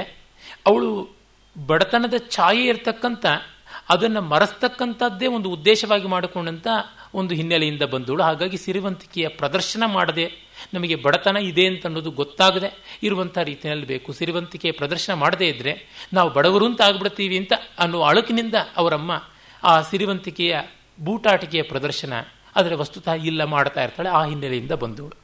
ಅದು ಒಂದು ಅಂಶ. ಜೊತೆಗೆ ಆನಂದನ್ನ ತುಂಬ ಇಷ್ಟಪಟ್ಟಂಥ ಮತ್ತೊಂದು ಅಂತರ್ಜಾತೀಯ ವಿವಾಹದ ಫಲಿತವಾಗಿ ಬಂದಂಥ ಮತ್ತೊಬ್ಬ ಹುಡುಗಿ ರಮ ಅಂತ ಅವಳು ಬರ್ತಾಳೆ. ಮತ್ತೆ ಅವಳು ರಮ ಆನಂದನಿಂದ ನಿರಾಕೃತಳಾಗಿ, ಹತಾಶಳಾಗಿ ಮತ್ತೊಬ್ಬ ಪ್ರೊಫೆಸರ್ನ ಬಲೆಗೆ ಬೀಳ್ತಾಳೆ ನರೋತ್ತಮ್ ಅಂತ. ಹೀಗೆ ಅದು ಒಂದು ಹಂತ. ಇಲ್ಲಿ ಲವ್ ಟ್ರಯಾಂಗಲ್ ಅಂತ ಒಂದು ಏನು ಬರುತ್ತೆ? ಆನಂದ್, ವಿನತ, ರಮ. ಅದು ಹೋಗ್ಬಿಟ್ಟು ಮತ್ತೊಂದು ಎಲಿಮೆಂಟ್ ಬರುತ್ತೆ. ಅದು ಪುರುಷ ನರೋತ್ತಮ್. ಹೀಗಲ್ಲದೆ, ಆ ಆನಂದನಿಗೆ ಒಬ್ಬ ಗೆಳೆಯ, ಅವನು ಫಿಲಾಸಫಿಯಲ್ಲಿ ವಿಶೇಷವಾಗಿ ಅಧ್ಯಯನ ಮಾಡಿದವನು, ಅವನಿಗೆ ಒಂದು ರೀತಿ ಮಾರ್ಗದರ್ಶಕನಾದಂಥ ಸ್ಥಾನದಲ್ಲಿದ್ದವನು ಮಹಾ ಮೇಧಾವಿ ವಸಂತ ವಸಂತರಾವ್ ಅಂತ ಆತನಿಗೆ ಒಲೆದಂಥ ಒಬ್ಬ ಹುಡುಗಿ ಉಮಾ. ಅವರಿಬ್ಬರಲ್ಲಿ ವೈಚಾರಿಕೀಯ, ವೈಚಾರಿಕತೆಯ ಪ್ರಾಗಲ್ಭ್ಯ ತೋರುತ್ತೆ. ಇಬ್ಬರೂ ಫಿಲಾಸಫಿಯ ಒಂದು ಕಕ್ಷೆಗೆ ಸೇರಿರತಕ್ಕಂಥವರು. ಅಲ್ಲಿ ಬರತಕ್ಕಂಥ ತೊಡಕು, ತೋಟಿ ಅದನ್ನು ಒಂದು ಕಡೆ ಹೇಳ್ತಾರೆ. ಅಂದರೆ ಆನಂದ್ ಮತ್ತು ವಿನತಾರಲ್ಲಿ ಬರತಕ್ಕಂಥ ಭಾವ. ವಿನತಾ ಭಾವ ವಿವಶಳಾದಂಥವಳು. ಒಂದು ರೀತಿ ಸೆಂಟಿಮೆಂಟಲ್ ಸೆಂಟಿಮೆಂಟಲ್ ಫೂಲ್ ಅಂತ ಕರೀಬಹುದಾ, ಆ ಮಟ್ಟಕ್ಕೆ ಬರತಕ್ಕಂಥವಳು. ಅವಳದು ಹಾಗೆ. ಅವಳಿಗೆ ಎಷ್ಟು ಮಟ್ಟಿಗೆ ತೀರ್ಮಾನ ತೆಗೆದುಕೊಳ್ಳೋಕ್ಕಾಗದಂಥ ಹೊಯ್ದಾಟ ಅಂತಂದರೆ, ಅವಳಿಂದ ಏನೂ ಆಗೋದಿಲ್ವ ಸ್ಪೈನ್ಲೆಸ್ ವುಮನ್ ಅಂತ ಕರೀಬಹುದು ಅನ್ನುವಂಥ ಸ್ಥಿತಿಗೆ ಬರುತ್ತೆ. ಹಾಗೆ. ಅವಳಿಗಿಂತ ಸ್ವಲ್ಪ ದೃಢನಾದಂಥವನು ಆನಂದ. ಇವನಿಗಿಂತ ಮತ್ತೂ ದೃಢನಾಗಿರ್ತಕ್ಕಂಥವನು ವಸಂತ, ಉಮಾ. ಅದು ಒಂದು ಜೋಡಿ. ಒಂದು ಭಾವಪ್ರಧಾನವಾದ ಜೋಡಿ, ಮತ್ತೊಂದು ಬುದ್ಧಿ ಪ್ರಧಾನವಾದಂಥ ಜೋಡಿ. ಅಲ್ಲಿ ಭಾವ ಬುದ್ಧಿಗಳು ಮತ್ತೆ ಮತ್ತೆ ಬರ್ತಾ ಇರ್ತವೆ. ಅದೇನು ಸಿಂಪಲ್ ಆಗಿ ಉಳಿಯೋಲ್ಲ. ಒಂದರ ಮೇಲಾಟ ಇನ್ನೊಂದು. ಅದ್ರ ಪ್ರಧಾನ ಅಂತ ನಾವು ಹೇಳ್ತೀವಲ್ಲ. ಆ ರೀತಿಯಾದದ್ದು. ಮತ್ತೆ ಹೀಗಲ್ಲದೆ ಅಪ್ಪಟ ಮೆಟೀರಿಯಲಿಸ್ಟಿಕ್ ಲೆವೆಲಲ್ಲಿ ಅನುಕೂಲತೆಯ ಲೆವೆಲ್ನಲ್ಲಿ ಇನ್ಫ್ಯಾಚುಯೇಷನ್ ಅಂತೀವಲ್ಲ, ಬಾಹ್ಯಾಕರ್ಷಣೆಯ ಮಟ್ಟದಲ್ಲಿ, ಚಾಲಾಕೀತನದ ಮಟ್ಟದಲ್ಲಿ ವ್ಯವಹರಿಸ್ತಕ್ಕಂಥ ಅದೊಂದು ಜೋಡಿ. ಅದು ಈ ವಿನತ ಅನ್ನೋಳ ಅಕ್ಕ ವಿಜಯ, ಮತ್ತೆ ವಾಸನ್ ಅಂತ ಮತ್ತೊಬ್ಬನದು. ಆ ವಿಜಯಾಗೆ ಮತ್ತೊಂದು ಮೊದಲನೇ ಅಭ್ಯಾಸ ಹೊಂದಿರುತ್ತೆ. ಅವನು ರಾಮಮೂರ್ತಿ ಅಂತ ಬರ್ತಕ್ಕಂಥವನು, ಮುಂದೆ ಗೊತ್ತಾಗುತ್ತೆ. ಅವನು ಇವಳ ಪ್ರಣಯಕ್ಕೆ ತುತ್ತಾಗಿ ಮತ್ತೆ ಪ್ರಣಯ ವೈಫಲ್ಯವನ್ನು ಅನುಭವಿಸಿ ಸನ್ಯಾಸಿಯಾಗಿ ಮತ್ತೆ ಸಂಸಾರಿಯಾದಂಥದ್ದು. ಅದು ಒಂದು ಸಂಕೀರ್ಣತೆ. ಆಮೇಲೆ, ಈ ಥರ ಯಾವುದೂ ಅಲ್ಲದೆ, ಭಾವ ಅಂತೀರ, ವಿಚಾರ ಅಂತೀರ, ಅದೆಲ್ಲವನ್ನೂ ಮೀರಿದ ವಿಶುದ್ಧವಾದ ಸಮರ್ಪಣೆ, ಭಕ್ತಿ ಅಥವಾ ಸಂಪೂರ್ಣ ಪೆದ್ದತನ ಅಂತ ಬೇಕಾದ್ರೂ ಹೇಳಬಹುದು. ಆಧುನಿಕರು ಯಾರಾದರೂ. ಹಾಗೆ ಇರ್ತಕ್ಕಂಥದ್ದೊಂದು ಲವ್ ಅಟ್ ಫಸ್ಟ್ ಸೈಟ್ ಅಲ್ಲ. ಸಬ್ಮಿಷನ್ ಅಟ್ ಫಸ್ಟ್ ಸೈಟ್ ಇರತಕ್ಕಂಥ ಮಹಾಶ್ವೇತೆ ಮತ್ತು ಪುಂಡರೀಕರ ಮಟ್ಟಕ್ಕೆ ಬರತಕ್ಕಂಥ ಒಂದು ಪ್ರಣಯ ಅಂತ ಅನ್ನೋದಿದ್ರೆ ಮರಣದಲ್ಲಿಯೇ. ಮೊದಲು ನೋಡಿದ್ದಷ್ಟೇ. ಮತ್ತೆ ಎಂದೂ ನೋಡಲೇ ಇಲ್ಲ. ಮರಣದಲ್ಲಿಯೇ ಮುಗಿದಂಥದ್ದು ಅಂದರೆ ವರದಮ್ಮ ಮತ್ತೆ ಶ್ರೀನಿವಾಸ್ ಅಂತಕ್ಕಂಥ ಅದು ಒಂದು ಹಂತ. ಹೀಗೆ ಇಷ್ಟು ಹಂತಗಳನ್ನು ತೆಗೆದುಕೊಂಡಿದ್ದಾರೆ. ಚಿಕ್ಕ ಕಾದಂಬರಿಯಲ್ಲಿ ಚಿಕ್ಕದಾದಂಥ ಜೀವನದ ಪರಿಧಿ. ನಿರಪವಾದವಾಗಿ ಎಲ್ಲರೂ ಬ್ರಾಹ್ಮಣರೇ, ಇಲ್ಲಿ ಬರ್ತಕ್ಕಂಥದ್ದು. ಎಲ್ಲರನ್ನೂ ಹೆಚ್ಚು ಕಡಿಮೆ middle class lower middle class upper middle class ಅಂತೀವಲ್ಲ, ಆ ಮೂರು ವರ್ಗದೊಳಗೆ, ಒಂದು ವರ್ಗ, ಮೂರು ಉಪವರ್ಗ, ಅಷ್ಟರೊಳಗೆ ಸೇರಿಸಬಹುದಾದದ್ದು. ಮತ್ತು ಎಲ್ಲವೂ ಕೂಡ ಹೆಚ್ಚಾಗಿ ಕಾಲೇಜು ಯೂನಿವರ್ಸಿಟಿ ಆ ಚೌಕಟ್ಟಿನಲ್ಲಿಯೇ ನಡೀತಕ್ಕಂಥದ್ದು. ಅಂದರೆ ಆಯ್ಕೆಗೆ ಅವಕಾಶಕ್ಕೆ ಎಷ್ಟು ಕಡಿಮೆ ಇದೆ ನೋಡಿ ಎಡೆ. ಅಂಥದ್ರೊಳಗೆ ಅವರು ಇಷ್ಟು ಮಾಡಿದ್ದಾರೆ. ಅದು ನಾವು ಮೆಚ್ಚಿ ತಲೆದೂಗಬೇಕಾದಂಥ ಒಂದು ಸಂಕೀರ್ಣತೆ. ಈಗ ಕಾಳಿದಾಸನ ಮೇಘದೂತ ಚಿಕ್ಕ ಕಾವ್ಯವಾದರೂ ಒಂದೊಂದು ಪದ್ಯದಲ್ಲಿ ದಂತದ ಹಲಗೆಯ ಮೇಲೆ ಮಾಡಿದ ಬಹಳ ನವರಾದಂಥ ಚಿತ್ರಣ ಹೇಗೋ ಆ ರೀತಿಯಾದಂಥ ಒಂದು ಎಳೆಗಳನ್ನು ನಾವಿಲ್ಲಿ ಕಾಣಬಹುದು. ಆನಂದ್ ತಂದೆಯನ್ನು ಕಳ್ಕೊಂಡು ಬಡವ ತಾಯಿ ಹಪ್ಪಳ ಮಾಡಿ ಬದುಕ್ತಕ್ಕಂಥವಳು. ಅವನು ವಿನತೆಯ ಪ್ರಣಯಕ್ಕೆ ಸಿಲುಕ್ತಾನೆ. ಅವಳಿಗೆ ತಾಯಿಯ ಬಿಗಿ ಮುಷ್ಟಿಯಿಂದ ಆಚೆಗೆ ಬರೋಕ್ಕಾಗದೇ ಇರತಕ್ಕಂಥವಳು. ತಂದೆ ತೀರ್ಕೊಂಡಿದ್ದಾನೆ ಅವಳಿಗೂ ಕೂಡ. ತಾಯಿಗೆ ಶ್ರೀಮಂತಿಕೆ ಮೆರೆಸಬೇಕು, ಒಳ್ಳೊಳ್ಳೆ ಸಂಬಂಧಗಳು ತನ್ನ ಮಗಳಿಗೆ ಬರುತ್ತೆ ಅಂತ ಬೂಟಾಟಿಕೆ ತೋರಿಸಬೇಕು. ಪಾಸಿಟಿವ್ನೆಸ್ ತಾಯಿಗೆ ತುಂಬ ಉಂಟು. ಈ ಹಿನ್ನೆಲೆಯಲ್ಲಿ ತಾಯಿನ ಬಿಟ್ಟು ಬರಲಾರಳು, ಪ್ರೀತಿಯನ್ನು ಒಪ್ಪಿಕೊಳ್ಳಲಾರಳು. ಹಾಗೆಂತ ಅದನ್ನು ಬಿಟ್ಟಿರೋಕ್ಕೂ ಆಗೋದಿಲ್ಲ. ಈ ರೀತಿಯಾದಂಥ ಒದ್ದಾಟದ್ದು. ಇವನು ಬಿಟ್ಟುಬಿಟ್ಟು ಬರಬೇಕು. ತೀರ್ಮಾನ ತೆಗೆದುಕೊಳ್ಳದಿದ್ರೆ ಹೇಗೆ ಅಂತ. ಕಡೆಗೂ ಅವಳಿಂದ ಬೇಸರಕ್ಕೆ ತುತ್ತಾಗಿ, ಇವನು ಹತಾಶನಾಗಿ, ಮತ್ತೆ ಧೈರ್ಯ ತಂದುಕೊಂಡು, ಬೇರೊಂದು ಮದುವೆ ಮಾಡಿಕೊಂಡು, ಆಮೇಲೆ ಅವಳನ್ನು ಹೋಗಿ ನೋಡ್ತಾನೆ. ಅವಳು ಮತ್ತೂ ಬರುವಂಥ ಸ್ಥಿತಿಯಲ್ಲಿರೋಲ್ಲ. ಯಾಕೆ ಅಂತಂದರೆ ಇನ್ನೇನು ಮಾಡೋಕ್ಕಾಗೋದಿಲ್ಲ ಅಂತ. ಅವಳು ಸಾಯ್ತಾಳೆ ಕಡೆಗೆ. ನಿರೀಕ್ಷಿತವಾದಂಥ ಒಂದು ಮುಗಿತಾಯಿವೆ ಈ ಥರ ಸಂದರ್ಭದಲ್ಲಿ ಯಾರನ್ನ ಸಾಯಿಸಿ ಕೈ ತೊಳ್ಕೊಳ್ಬೇಕಾಗತ್ತೆ. ಹಾಗೆ ಮಾಡಿರ್ತಕ್ಕಂಥದ್ದು ಒಂದು ರೀತಿಯಾದ ಸುಲಭವಾದಂಥ ಅಂತ್ಯ. ಇರಲಿ. ಅದು ಒಂದು ರೀತಿ ನಾಟಕೀಯ ಆಯಿತು. ಆದರೆ ಈ ವಿಜಯ ಮತ್ತು ವಾಸನ್ ಆ ಸಂಬಂಧ ಅದನ್ನು ತೋರಿಸುವಲ್ಲಿ ವಿಶೇಷವಾದಂಥ ಸ್ವಾರಸ್ಯಗಳು ಕಾಣಿಸುತ್ತೆ. ಲವ್ ಅಟ್ ಫಸ್ಟ್ ಸೈಟ್ ಅಂತ ಅವನು ಬರ್ತಾನೆ. ಇವಳಾದರೂ ಅವನ ಮಾತಿಗೆ ಮರಳಾದಂತೆ ತೋರ್ತಾಳೆ. ಮತ್ತೆ ತಕರಾರು, ತೊಡಕು ಇದರೊಳಗೆ ಆಗುತ್ತೆ. ಆಮೇಲೆಲ್ಲ ಸರಿಯಾಗುತ್ತೆ.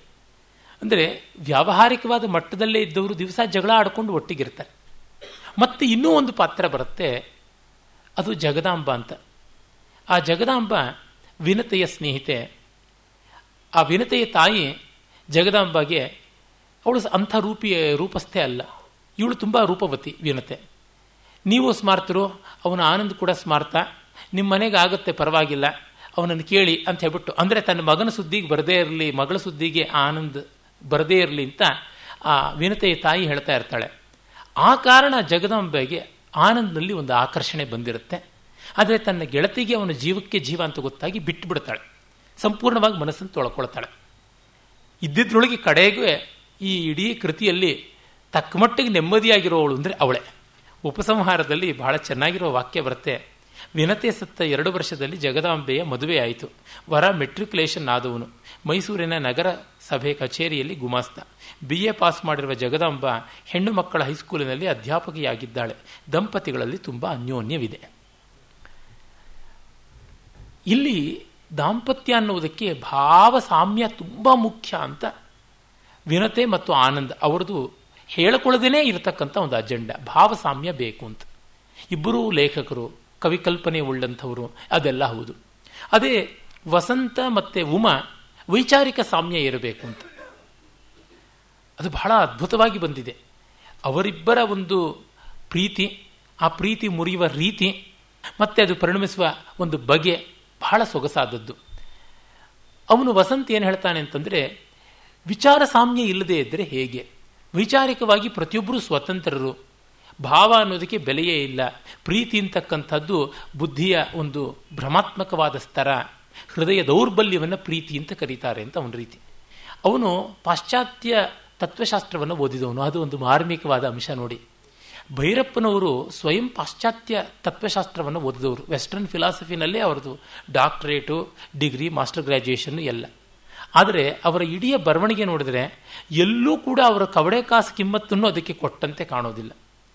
ಅಂಥ ಪ್ಲೇಟೋ ಅವನನ್ನು ಘನವಾದ ಆದರ್ಶ ಅಂತ ಹೇಳಿಬಿಟ್ಟು ಇವನು ವಸಂತ್ ಹೇಳ್ತಾ ಇರ್ತಾನೆ.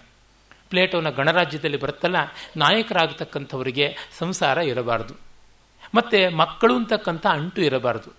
ಹಾಗಿದ್ರೆ ಸಂಸಾರ ಬೇಡವೆ, ಮಕ್ಕಳು ಬೇಡವೆ ದೇಹಬಾಧೆಯ ಗತಿ ಏನು, ಅದೆಲ್ಲ ಇರಬೇಕು, ಆದರೆ ಯಾವ ಕ್ಲೈಮ್ಸೂ ಇರಬಾರ್ದು. ಅಷ್ಟೇ. ಈ ರೀತಿಯಾದದ್ದು ಪ್ಲೇಟೋನ ಆಲೋಚನೆ ಬರುತ್ತೆ. ಪ್ಲೇಟೋನನ್ನು ಪಾಶ್ಚಾತ್ಯ ದಾರ್ಶನಿಕರಲ್ಲಿ ಅಗ್ರೇಸರ ಅಂತ ಕೊಂಡಾಡ್ತೀವಿ. ಅವನೆಲ್ಲ ವ್ಯಾಸೋಚ್ಚಿಷ್ಟಂ ಜಗತ್ಸರ್ವಂ ಅಂತ ಪ್ಲೇಟೋಚ್ಚಿಷ್ಟಂ ಜಗತ್ಸರ್ವಂ ಅಂತ ಪಾಶ್ಚಾತ್ಯರ ಮಟ್ಟಿಗೆ ಪ್ಲೇಟೋನ ವಿಚಾರಧಾರೆ ಅಲ್ಲಿಂದ ಮುಂದೆ ಬಂದದ್ದೇ ಅಲ್ಲ. ಕ್ಯಾಂಟ್, ಹೆಗಲ್ ಯಾರೂ ಕೂಡ ಪ್ಲೇಟೋನ ಒಪ್ಪಬೇಕು ಇಲ್ಲ ವಿರೋಧಿಸಬೇಕು. ಆ ವೈರಭಕ್ತಿಯು ಒಂದು ರೀತಿಯಾದಂಥ ಮೂಲಕ್ಕೆ ನಿಷ್ಠೆಯೇ ಆಗುತ್ತದೆ ಅಂತ ನೋಡಿದ್ರೆ, ಇಡೀ ಪಾಶ್ಚಾತ್ಯ ತತ್ವ ಸಿದ್ಧಾಂತವನ್ನೆಲ್ಲ ಇವರು ಜೀವನ ನಿಷ್ಠವಲ್ಲ ಅನ್ನುವಂತೆ ಕಾಣುವಂತೆ ತೋರುತ್ತದೆ. ಇದು ಒಂದು ವಿಶೇಷ. ಯಾಕೆ ಹೇಳ್ತಾ ಇದ್ದೀನಿ ಅಂದರೆ, ಪಾಶ್ಚಾತ್ಯ ತತ್ವಶಾಸ್ತ್ರವನ್ನು ಓದದೆಯೇ? ಪಾಶ್ಚಾತ್ಯ ತತ್ವಶಾಸ್ತ್ರದ ಎರವಲಾದ ಪಾಶ್ಚಾತ್ಯ ಸಾಹಿತ್ಯದ ಒಂದು ವಿಚಾರಧಾರೆ. ಅಥವಾ ವಿಚಾರಧಾರಾಭಾಸ ಅದರಿಂದಲೇ ತೃಪ್ತರಾದವರು ನಮ್ಮ ನವ್ಯ ಕಾದಂಬರಿಕಾರರು. ಅನಂತಮೂರ್ತಿಯವರಿಂದ ಮೊದಲುಗೊಂಡು ಶಾಂತಿನಾಥ ದೇಸಾಯಿಯವರವರೆಗೆ ಎಲ್ಲರೂ ಕೂಡ ಆ ಜಾಡಿಗೆ ಬಂದವರು. ಜಿತವಾಗಿ ಯಾರೂ ಪಾಶ್ಚಾತ್ಯ ತತ್ವಶಾಸ್ತ್ರವನ್ನು ಓದಿಲ್ಲ. ಓದಿ ಅರಗಿಸ್ಕೊಳ್ಳೋದು ಕಷ್ಟದ ಕೆಲಸ. ಮತ್ತೆ ಆ ಒಂದು ಮೊಣಕೈ ನೀರು ಅಂತೀವಲ್ಲ, ಆ ರೀತಿಯಾಗಿ ಅವರು ಓದ್ಕೊಂಡದ್ದು. ಒಬ್ಬ ಬೊಗಸೆಯಿಂದ ನೀರು ಕುಡಿತಾನೆ ಅಂತಂದರೆ ಆ ಬೊಗಸೆ ತುಂಬಿ ಚೆಲ್ಲಿ ಮೊಣಕೈಗೆ ಇಳಿದು ಬಂದ ನೀರನ್ನು ಮತ್ತೆ ಯಾರಾದರೂ ಕುಡಿಯೋದಿದ್ರೆ ಅದನ್ನು ಮೊಣಕೈ ನೀರು ಕುಡಿಯತಕ್ಕಂಥದ್ದು ಅಂತ. ತಂಬುಲ ತಿನ್ನುವುದು ಅಂತೀವಲ್ಲ, ಚರ್ವಿತ ಚರ್ವಣ, ಆ ರೀತಿ ಆದದ್ದು ಹಾಗೆ ಪಾಶ್ಚಾತ್ಯ ತತ್ವಶಾಸ್ತ್ರಜ್ಞರ ವಿಚಾರಧಾರೆಯ ಎರವಲನ್ನು ಅಲ್ಲಿ ಬೇಕಾದಷ್ಟು ಜನ ಕಾದಂಬರಿಕಾರರು. ಅವನು ಯಜ್ರಾ ಪೌಂಡ್ರಿರಲಿ ಕವಿತೆ ಬರೆದಂಥವನು, ಅಥವಾ ಟಿ ಎಸ್ ಎಲಿಯಟ್ ಇರಲಿ, ಅಥವಾ ನಾವು ನೋಡ್ತಕ್ಕಂಥ ಬಹಳ ಪ್ರಸಿದ್ಧ ಅಂತ ನಾವು ಯಾರನ್ನು ಹೇಳ್ತೀವಿ, ಕಾದಂಬರಿಕಾರರ ಪೈಕಿ ಜೇಮ್ಸ್ ಜಾಯ್ಸ್ ಇರಬಹುದು ಅಥವಾ ಈ ಒಂದು ಇಂಟೆಲೆಕ್ಚುಯಲ್ ಆಗಿ ಸೈಕಲಾಜಿಕಲ್ ಆಗಿ ಬೇರೆ ಬೇರೆ ತತ್ವಗಳನ್ನೆಲ್ಲ ತಂದುಕೊಂಡಿರ್ತಕ್ಕಂಥವರು ಬೇಕಾದಷ್ಟು ಜನ ನಮಗೆ ಕಾಣಿಸ್ತಾರೆ. ಜರ್ಮನಿನಲ್ಲೂ ಕಾಣಿಸ್ತಾರೆ, ಫ್ರಾನ್ಸ್ನಲ್ಲೂ ಕೂಡ ಕಾಣಿಸ್ತಾರೆ. ಬೆಕೆಟ್ ಇರ್ಬೋದು, ಅಥವಾ ಇವನು ಇರ್ಬೋದು ಸಾರಿ ಬ್ರೆಕ್ಟ್ ಇರ್ಬೋದು, ಮತ್ತು ಕ್ಯಾಮು ಇರ್ಬೋದು ಮಪಾಸ ಇರ್ಬೋದು, ಇವರೆಲ್ಲ ಬೇಕಾದಷ್ಟು ಜನ ಕಾಣಿಸ್ತಾರೆ. ಆ ಪ್ರಭಾವಕ್ಕೆ ತುತ್ತಾಗಿ ಬಂದಂಥವರು ಅವರ ಕೃತಿಗಳನ್ನು ನೆಕ್ಕಿ ನೋಡಿ ಇವರುಗಳು ಬರೀತಕ್ಕಂಥದ್ದಾಗಿದೆ. ಅಂದರೆ ಸಾಂಕ್ರಾಮಿಕ ರೋಗ ನೇರವಾಗಿ ವೈರಸ್ಗಳಿಂದ ಸಾಕ್ಷಾತ್ತಾಗಿ ಬಂದದ್ದಲ್ಲ, ರೋಗಗ್ರಸ್ತರಾದವರಿಂದ ಅಂಟಿಸ್ಕೊಂಡಿರ್ತಕ್ಕಂಥದ್ದು, ಗಾಳಿಯಿಂದ ತೇಲಿ ಬಂದದ್ದಲ್ಲ, ಆ ಮಟ್ಟದ್ದು. ಆದರೆ ಇವರು ನೇರವಾಗಿ ಫ್ರಮ್ ಹಾರ್ಸ್ ಮೌತ್ ಅಂತ ಓದಿದವರು. ಅದಕ್ಕೆ ಏನು ಅಂಥ ದೊಡ್ಡ ನೆಲೆ ಇಲ್ಲ ಅಂತ ಅಂದುಕೊಂಡಿದ್ದಾರೆ.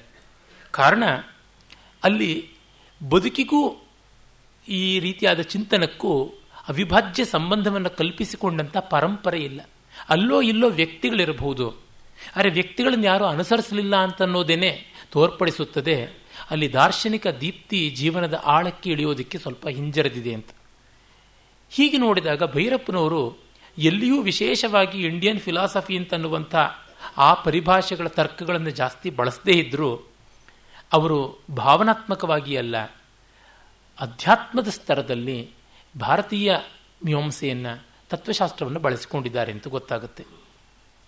ಇಲ್ಲಿ ವಸಂತ ಆ ರೀತಿಯಾದಂಥವನು ಪಾಶ್ಚಾತ್ಯ ತತ್ವಶಾಸ್ತ್ರದ ಒಂದು ವೈಚಾರಿಕ ಸ್ತರಗಳಿಗೆ ಮಾರು ಹೋದಂಥವನು ಅದನ್ನು ಇಟ್ಟುಕೊಂಡು ಮುಂದೆ ಬಂದವನು.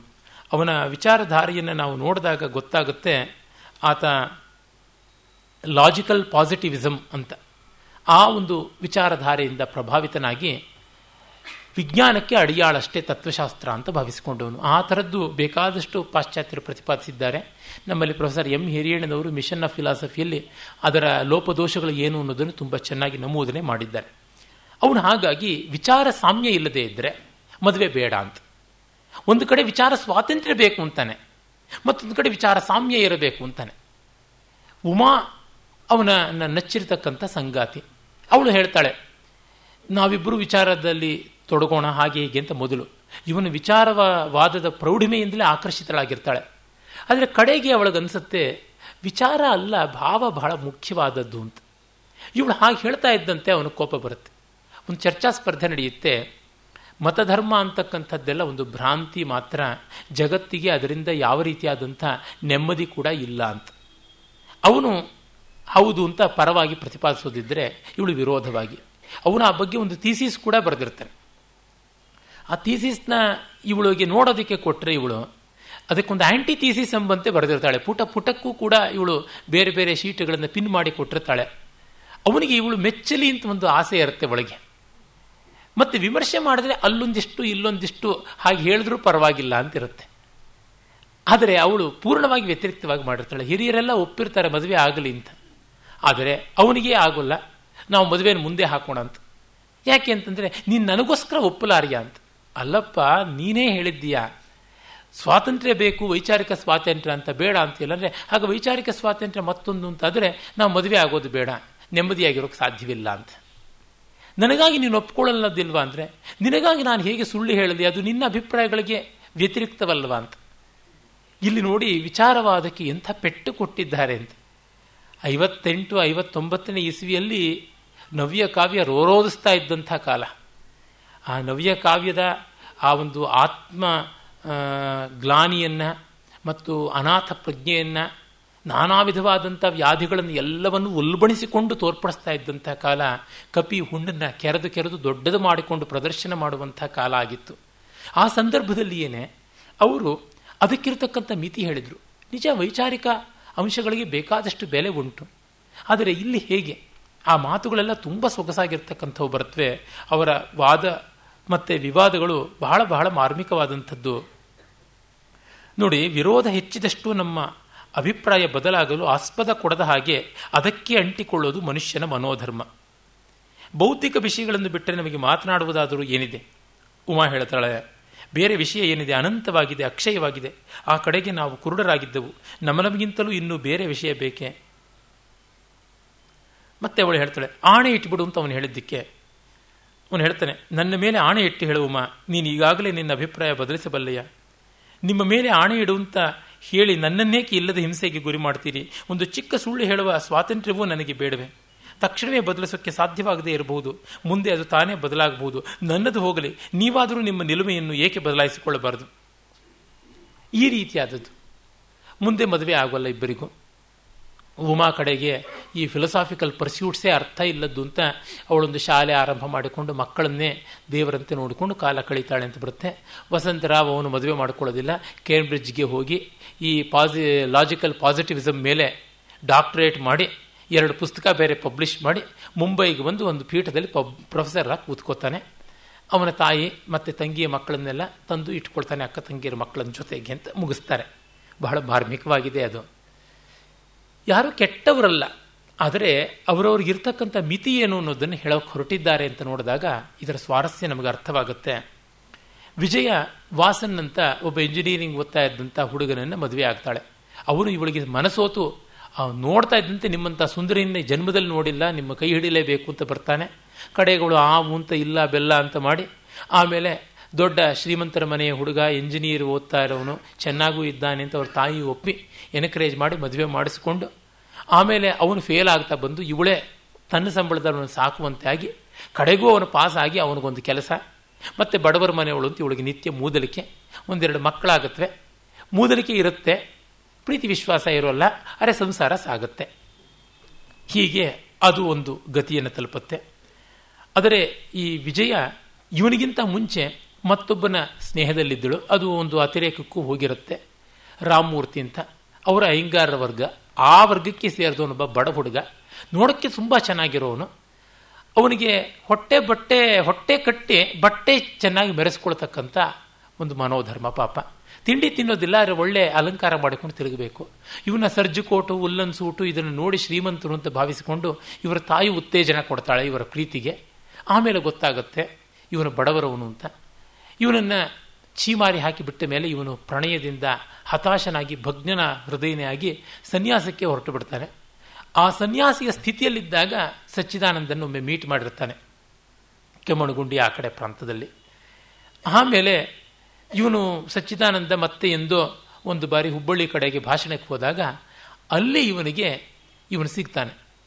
ಸನ್ಯಾಸಿ ಸಂಸಾರಿಯಾಗಿರ್ತಾರೆ ರಾಮಮೂರ್ತಿ. ಅಂದರೆ ಪ್ರಣಯ ವೈಫಲ್ಯದಿಂದ ಆ ಮಟ್ಟಕ್ಕೆ ಹೋದರೂ ಕೂಡ ಮತ್ತೆ ಇಳಿದು ಬರೋದೊಂದು ಉಂಟು. ಆ ರೀತಿಯಾದದ್ದು ಉಂಟು ಅನ್ನುವುದನ್ನು ಇಲ್ಲಿ ತೋರಿಸಿದ್ದಾರೆ. ಅದು ಒಂದು ಮಾರ್ಮಿಕವಾದ ಆಯಾಮ. ಇದ್ರ ಮಧ್ಯೆ ಈ ಸಚ್ಚಿದಾನಂದನಿಗೆ ಗುರುವರ್ಗದಲ್ಲಿರ್ತಕ್ಕಂಥ ಒಬ್ಬರು, ಸಂಸ್ಕೃತದ ಅಧ್ಯಾಪಿಕೆ ವರದಮ್ಮ, ಸುಮಾರು ನಲವತ್ತು ವರ್ಷದ ಹೆಣ್ಣುಮಗಳು ತಮಗೆ ಹದಿಮೂರು, ಹದಿನಾಲ್ಕನೇ ವಯಸ್ಸಿನಲ್ಲಿ ತಮ್ಮ ಅತ್ತಿಗೆಯ ಅಣ್ಣ ಅವನನ್ನು ಕೊಟ್ಟು ಮದುವೆ ಮಾಡಬೇಕು ಅಂತ ಏರ್ಪಾಟಾಗಿರುತ್ತೆ. ಆತನನ್ನು ನೋಡಿರ್ತಾರೆ. ಅವನು ಮದುವೆ ಆಗ್ತೀಯಾ ಅಂತ ಸುಮ್ಮನೆ ಒಪ್ಪಿದ್ದೀಯಾ ಅಂತ ಕೇಳಿದ್ರೆ ಆತನು ಹದಿನೆಂಟು ವರ್ಷದ ಹುಡುಗ. ಇವರಿಗೆ ಸಂಕೋಚ ಅಡ್ಡ ಬಂದು ಏನು ಉತ್ತರ ಕೊಡಲ್ಲ. ಛೀ, ಇಷ್ಟು ಮೌನ ಗೌರಿ ಆಗ್ಬಿಟ್ಟಿ ಅಂತ ಬೈಕೊಂಡು ಅವನು ಹೊರಟೋದು ಅವನು. ಅವನು ಸತ್ತೇ ಹೋಗ್ಬಿಡ್ತಾನೆ ಮದುವೆಗೆ ಮುಂಚೆ. ಈಕೆಗೆ ಅದೇ ಒಂದು ರೀತಿ ಶಾಕ್ ಆಗಿ ಮಾನಸಿಕವಾಗಿ ಒಪ್ಪಿದ ಮೇಲೆ ನಾನು ಮದುವೆ ಆಗ್ತೀನಿ ಅಂತ ಬಾಯ್ಬಿಟ್ಟು ಹೇಳಲಿಲ್ಲ, ಆತನಿಗೆ ಎಷ್ಟು ನೋವಾಯಿತು ಅಂತ ತಾನು ವಿಧವೆಯೇ ಸರಿ ಅಂತ ಭಾವಿಸಿಕೊಂಡು ಹಾಗೆ ಬದುಕ್ತಾ ಇರ್ತಾಳೆ. ಇದೊಂದು ಎಕ್ಸ್ಟ್ರಾರ್ಡನರಿ ಕೇಸ್ ಈ ರೀತಿಯಾದದ್ದು. ಅದು ಒಂದು ಹಂತ. ಆ ವರದಮ್ಮನಿಗೆ ಒಂದು ಸನ್ಯಾಸಿಯಂಥ ಮನೋಧರ್ಮ. ಆದರೆ ಬದುಕಿನಲ್ಲಿ ಕಹಿಯಾಗದೆ ಒಂದು ಮಟ್ಟದ ಅಂಟಿಲ್ಲದೆ ಇರತಕ್ಕಂಥದ್ದು. ಇದು ಒಂದು ಸ್ಥಿತಿ. ಅಂದರೆ ಪ್ರಣಯ ವೈಫಲ್ಯ ಒಬ್ಬನ ಸನ್ಯಾಸಿ ಮಾಡಿ ಮತ್ತೆ ಸಂಸಾರಿ ಮಾಡ್ತು. ಒಬ್ಬರನ್ನ ಏನೂ ಇಲ್ಲದಂತೆ ಮಾಡ್ತು. ಮದುವೆನೇ ಮಾಡಿಕೊಳ್ಳದೆ ತನ್ನ ಸಂಶೋಧನೆ ವೈಚಾರಿಕವಾದ ದೃಷ್ಟಿಕೋನವೇ ದೊಡ್ಡದು ಮಾಡ್ತು. ಮತ್ತೊಬ್ಬರು ಎಷ್ಟು ಪ್ರಣಯದ ಆ ಜ್ವರ ಇಳಿದ ಮೇಲೆ ಮಾಮೂಲಿ ಸಂಸಾರಿಗಳೆನ್ನುವಂತೆ ಮಾಡ್ತು. ಮತ್ತೊಬ್ಬನನ್ನ ಪ್ರಣಯ ವೈಫಲ್ಯ ಸಂಸಾರಿಯನ್ನಾಗಿ ಮಾಡಿದ್ರೂ ಕೂಡ ಹಳೆಯ ಪ್ರಣಯದ ವಾಸನೆ ಇದ್ದು ಕೊರಗುವಂತೆ ಮಾಡಿತು. ಅದು ಆನಂದ್. ಮತ್ತೊಬ್ಬಳನ್ನ ಪ್ರಣಯ ವೈಫಲ್ಯ ಅಂದರೆ ತಾನಾಗಿ ಮಾಡಿಕೊಂಡ ತನ್ನ ಮಿತಿಯಿಂದ ಸತ್ತೇ ಹೋಗುವಂತೆ ಮಾಡಿತು ವಿನತಳನ್ನ. ಇನ್ನು ರಮ ಮತ್ತು ನರೋತ್ತಮ್ ಅವ್ರದನ್ನು ನೋಡಿದ್ರೆ ರಮ ತಂದೆ, ಬ್ರಾಹ್ಮಣ, ತಾಯಿ, ಕೊಡಗಿನವಳು. ಹಿರಿಯರ ಇಷ್ಟಕ್ಕೆ ವಿರುದ್ಧವಾಗಿ ಅವರು ಮದುವೆ ಆಗಿರ್ತಾರೆ. ಬೇಗದಲ್ಲಿ ಅವಳ ತಂದೆ ತಾಯಿಗಳನ್ನು ಕಳ್ಕೊಳ್ತಾಳೆ. ಆನಂದನ್ನು ಇಷ್ಟಪಟ್ಟಂಥ ರಮೆಗೆ ಆನಂದ ಸಿಗೋಲ್ಲ ಅಂತ ಗೊತ್ತಾದ ಮೇಲೆ ಬಹಳ ನೊಂದುಕೊಂಡು ಆ ಒಂದು ಆತ್ಮಾನುಕಂಪದ ಸ್ಥಿತಿಯಲ್ಲಿದ್ದಾಗ ನಲವತ್ತು ವರ್ಷದ, ನಲವತ್ತೆರಡು ವರ್ಷದ ಪ್ರೊಫೆಸರು ತನ್ನ ಬೈಕೆ ತೀರಿಸ್ಕೊಳ್ಳೋದಕ್ಕೆ ಬುಟ್ಟಿಗೆ ಹಾಕ್ಕೊಂಡು ಅವಳ ಶೀಲ, ಧನ ಎಲ್ಲವನ್ನ ಅಪಹರಿಸ್ಬಿಡ್ತಾನೆ. ಕಡೆಗೆ ಅವಳಿಗೆ ಬಹಳ ಬೇಸರವಾಗಿ, ಓದ್ತಾಳೆ, ಹೊಟ್ಟೆಪಾಡು ನೋಡ್ಕೋತಾಳೆ. ಆದರೆ ಎಲ್ಲೂ ಯಾವ ಮನುಷ್ಯರ ಜೊತೆಗೂ ಹೆಚ್ಚಿನ ಬಳಕೆ ಇಟ್ಟುಕೊಳ್ಬಾರದು ಅನ್ನೋ ಸ್ಥಿತಿಗೆ ಬರ್ತಾಳೆ. ಒಂದು ರೀತಿ ಮನುಷ್ಯ ಮುಟ್ಟಿದ ಗುಬ್ಬಿ ಅಂತ ಸ್ಥಿತಿಯಾಗಿ ಅವಳು ಎಲ್ಲೋ ಒಂದು ಎರಡು ವರ್ಷ ಕೆಲಸ ಮಾಡೋದು, ಜನಗಳ ಹೆಚ್ಚು ಪರಿಚಯ ಆದಮೇಲೆ ಬಿಟ್ಟು ಇನ್ಯಾವುದೋ ಊರಿಗೆ ಬರೋದು, ಈ ರೀತಿ ಮಾಡಿಕೊಂಡು ಅದು ಒಂದು ರೀತಿಯ ಬದುಕು ಸಾಗಿಸ್ತಾಳೆ.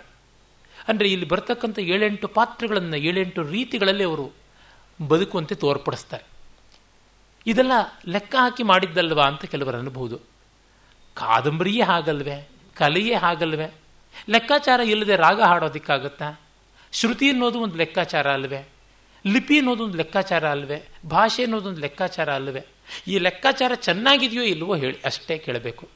ಒಂದು ಅಡುಗೆಯಲ್ಲಿ ನೀವೆಲ್ಲ ಚೆನ್ನಾಗಿ ಪ್ರಪೋರ್ಷನೇಟ್ ಆಗಿ ಹಾಕಿದ್ದೀರಾ ಈ ಲೆಕ್ಕಾಚಾರ ಅಂತಂದ್ರೆ, ರುಚಿಯಾಗಿದೆಯೋ ಇಲ್ವೋ ತಿನ್ನೋದಿಕ್ಕೆ ಅನ್ನೋದಷ್ಟೇ ನಾವು ಕೇಳಬೇಕು. ನನ್ನ ಗೆಳೆಯರೊಬ್ಬರು ಒಳ್ಳೆ ಚೆನ್ನಾಗಿ ಕತೆ ಹೇಳ್ತಾರೆ ಅಂತಂದ್ರು. ಶ್ರೀ ಸ್ವಾಮಿ ಒಳ್ಳೆ ಚೆನ್ನಾಗಿ ಕತೆ ಹೇಳಿದೆ ಕಾದಂಬರಿಕಾರ ಇನ್ನೇನು ಮಾಡಬೇಕು? ಗೋಳಾಡಿಸ್ಬೇಕೆ ನಮ್ಮನ್ನ? ಹೊಡಿಬೇಕಾ, ಬಡಿಬೇಕಾ, ಕೇಸ್ ಹಾಕ್ಬೇಕಾ ಕೋರ್ಟಲ್ಲೇ ಕತೆ ಹೇಳೋದಿಕ್ಕೆ ತಾನೇ ಇರತಕ್ಕಂಥದ್ದು ಕಾದಂಬರಿ.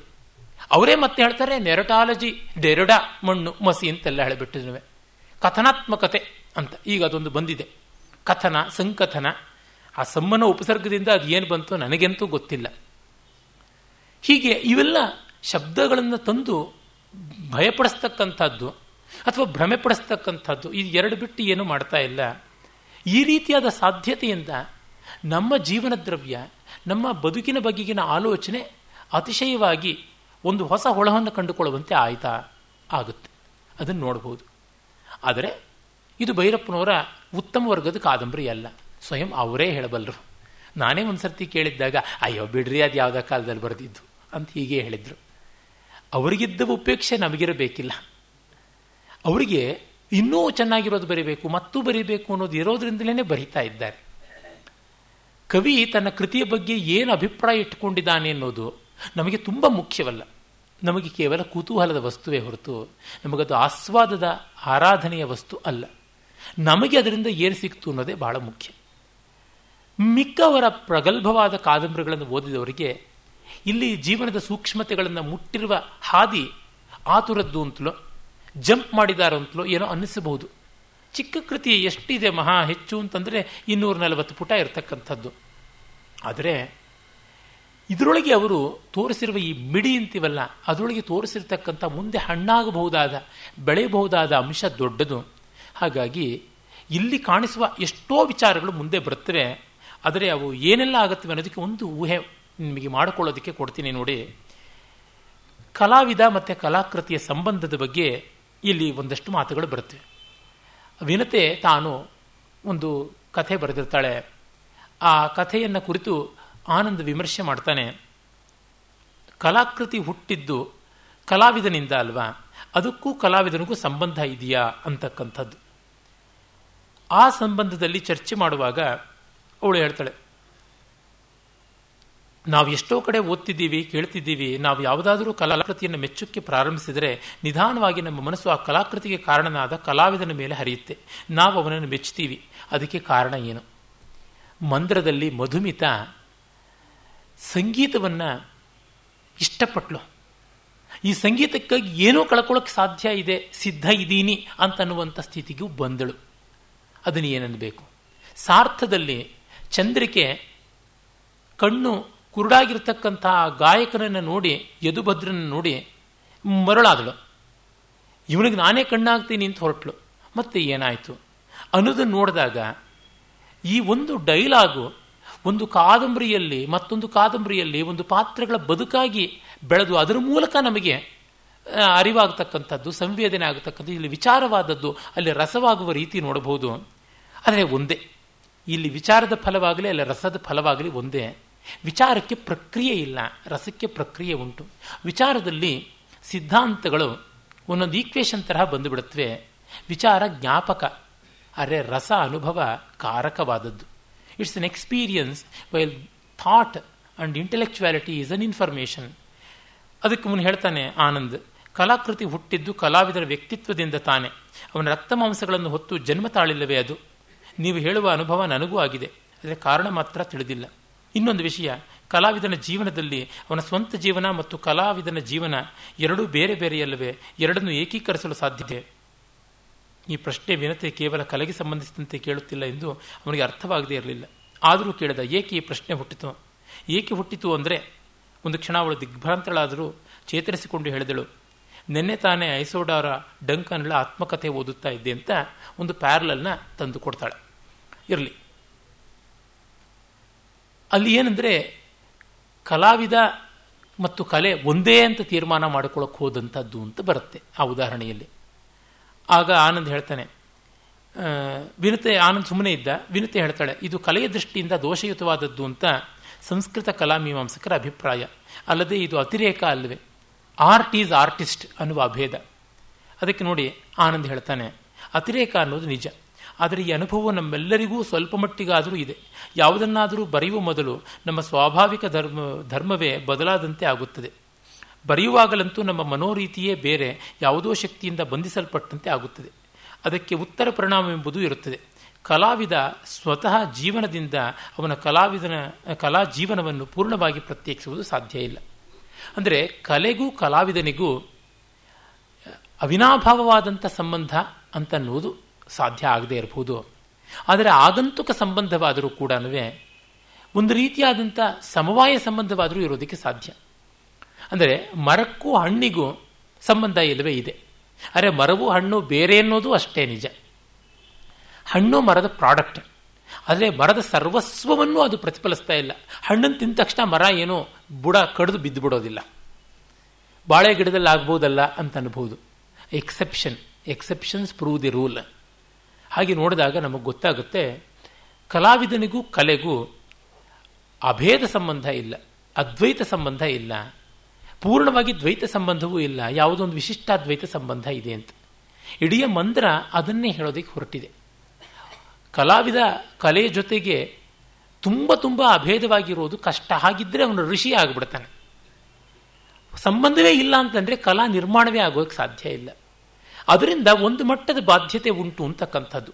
ಇದು ಇಲ್ಲಿ ಭೈರಪ್ಪನವರು ನೇರವಾಗಿ ಪಾತ್ರದ ಮೂಲಕ ಈ ವಿಚಾರವನ್ನು ಹೇಳಿಸ್ತಾ ಇದ್ದಾರೆ. ಅರೆ, ಇಡೀ ಮಂದಿರದಲ್ಲಿ ಎಲ್ಲಿಯಾದರೂ ಈ ಥರದ ಒಂದು ಸ್ಟೇಟ್ಮೆಂಟ್ ಬರುತ್ತಾ ನೋಡಿ. ಬರುವುದಿಲ್ಲ. ಕಲೆ ನೋಡಿದ್ರೆ ಅದ್ವಿತೀಯ, ಸ್ವರ್ಗ ಅನಿಸುತ್ತೆ ಕಲಾವಿದನ ಬದುಕು ನೋಡಿದ್ರೆ ಕೊಚ್ಚೆ ನರಕ ಅನಿಸುತ್ತೆ, ಯಾಕೆ ಈ ಕಾಂಟ್ರಡಿಕ್ಷನ್ ಅಂತ ಅಷ್ಟೇ ಬರುತ್ತೆ. ಪ್ರಶ್ನೆಗಳು ಬರ್ತವೆ ಹೊರತು ಉತ್ತರ ಅವರು ಕೊಡೋಲ್ಲ. ಉತ್ತರವನ್ನು ನಾವು ಕಂಡುಕೊಳ್ಳಬೇಕು ಅಂತ. ಅದು ಪಾಕವಾಗುವ, ಪ್ರಬುದ್ಧವಾಗುವ ಜಾಡು ಅಂತ ನಮಗನ್ಸುತ್ತೆ. ಈ ರೀತಿ ದೂರ ಸರಿದರೂ ಬೆಳೀತಾ ಹೋಗುತ್ತೆ. ಎಷ್ಟೋ ಒಳ್ಳೊಳ್ಳೆ ಉಕ್ತಿಗಳು ಒಳ್ಳೆಯ ಅಂಶಗಳು ಬರ್ತವೆ ಕಾದಂಬರಿಗಳನ್ನು ಕುರಿತು ಮಾತನಾಡುವುದು ಒಂದು ದೊಡ್ಡ ಕಷ್ಟ. ಇಡೀ ಕಥೆಯನ್ನು ಹೇಳೋಕ್ಕೆ ಆಗೋಲ್ಲ. ಅದು ಪೂರ್ಣವಾಗಿ ಹೇಳದೆ ಪೂರ್ಣ ಸಂವಾದ ಸಾಧ್ಯ ಇಲ್ಲ. ಆದರೆ ಇದು ಮಾಡದೆ ಗತ್ಯಂತರ ಇಲ್ಲ.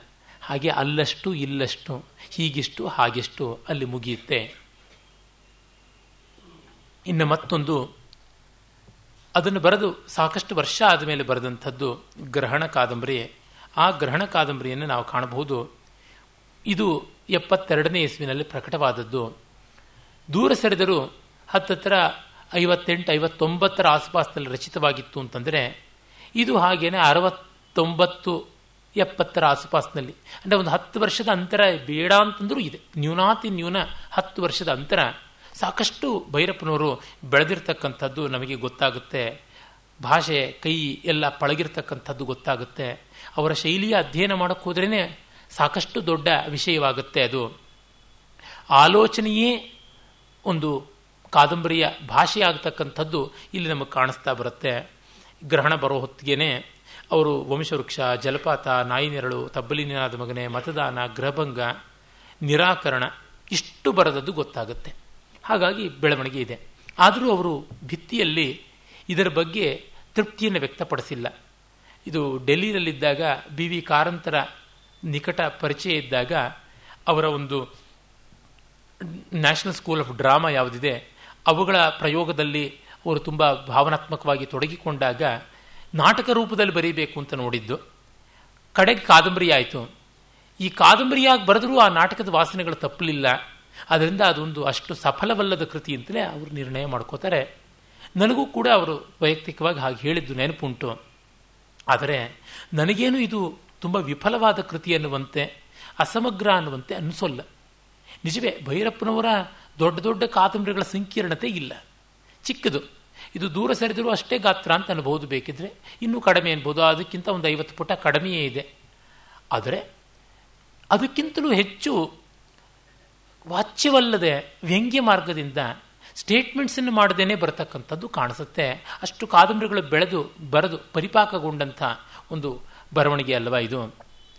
ಗ್ರಹಣ ಅನ್ನುವ ಶೀರ್ಷಿಕೆಯೇ ನೋಡಿ. ಅಲ್ಲಿ ದೂರ ಸರಿದರು ಅನ್ನೋದು ಹೇಗೆ ವಾಚ್ಯವಾಗಿದೆ? ಇಲ್ಲಿ ಗ್ರಹಣ ಅಷ್ಟು ವಾಚ್ಯವಾಗಿಲ್ಲ. ನಿಜ ದೂರ ಸರಿದರೂ ಅನೇಕರು ದೂರ ಸರಿತಾರೆ, ಅನೇಕ ಕಾರಣಗಳಿಗೆ. ಆ ಶೀರ್ಷಿಕೆಯಲ್ಲಿ ಒಂದು ಸ್ವಾರಸ್ಯ ಇದೆ. ಅರೆ ನೇರವಾಗಿ ದೂರ ಸರಿದರು ಒಂದು ಬಿಟ್ಟಿದ್ದಾರೆ ಗೃಹಭಂಗ ಅನ್ನುವುದು ಅವ್ರಿಗೆ ಹಾಗೆ ಅನಿಸಿದ್ದು. ಏನು ಕೊಡಬೇಕು ಅಂತ ಅನಿಸ್ಲಿಲ್ಲ.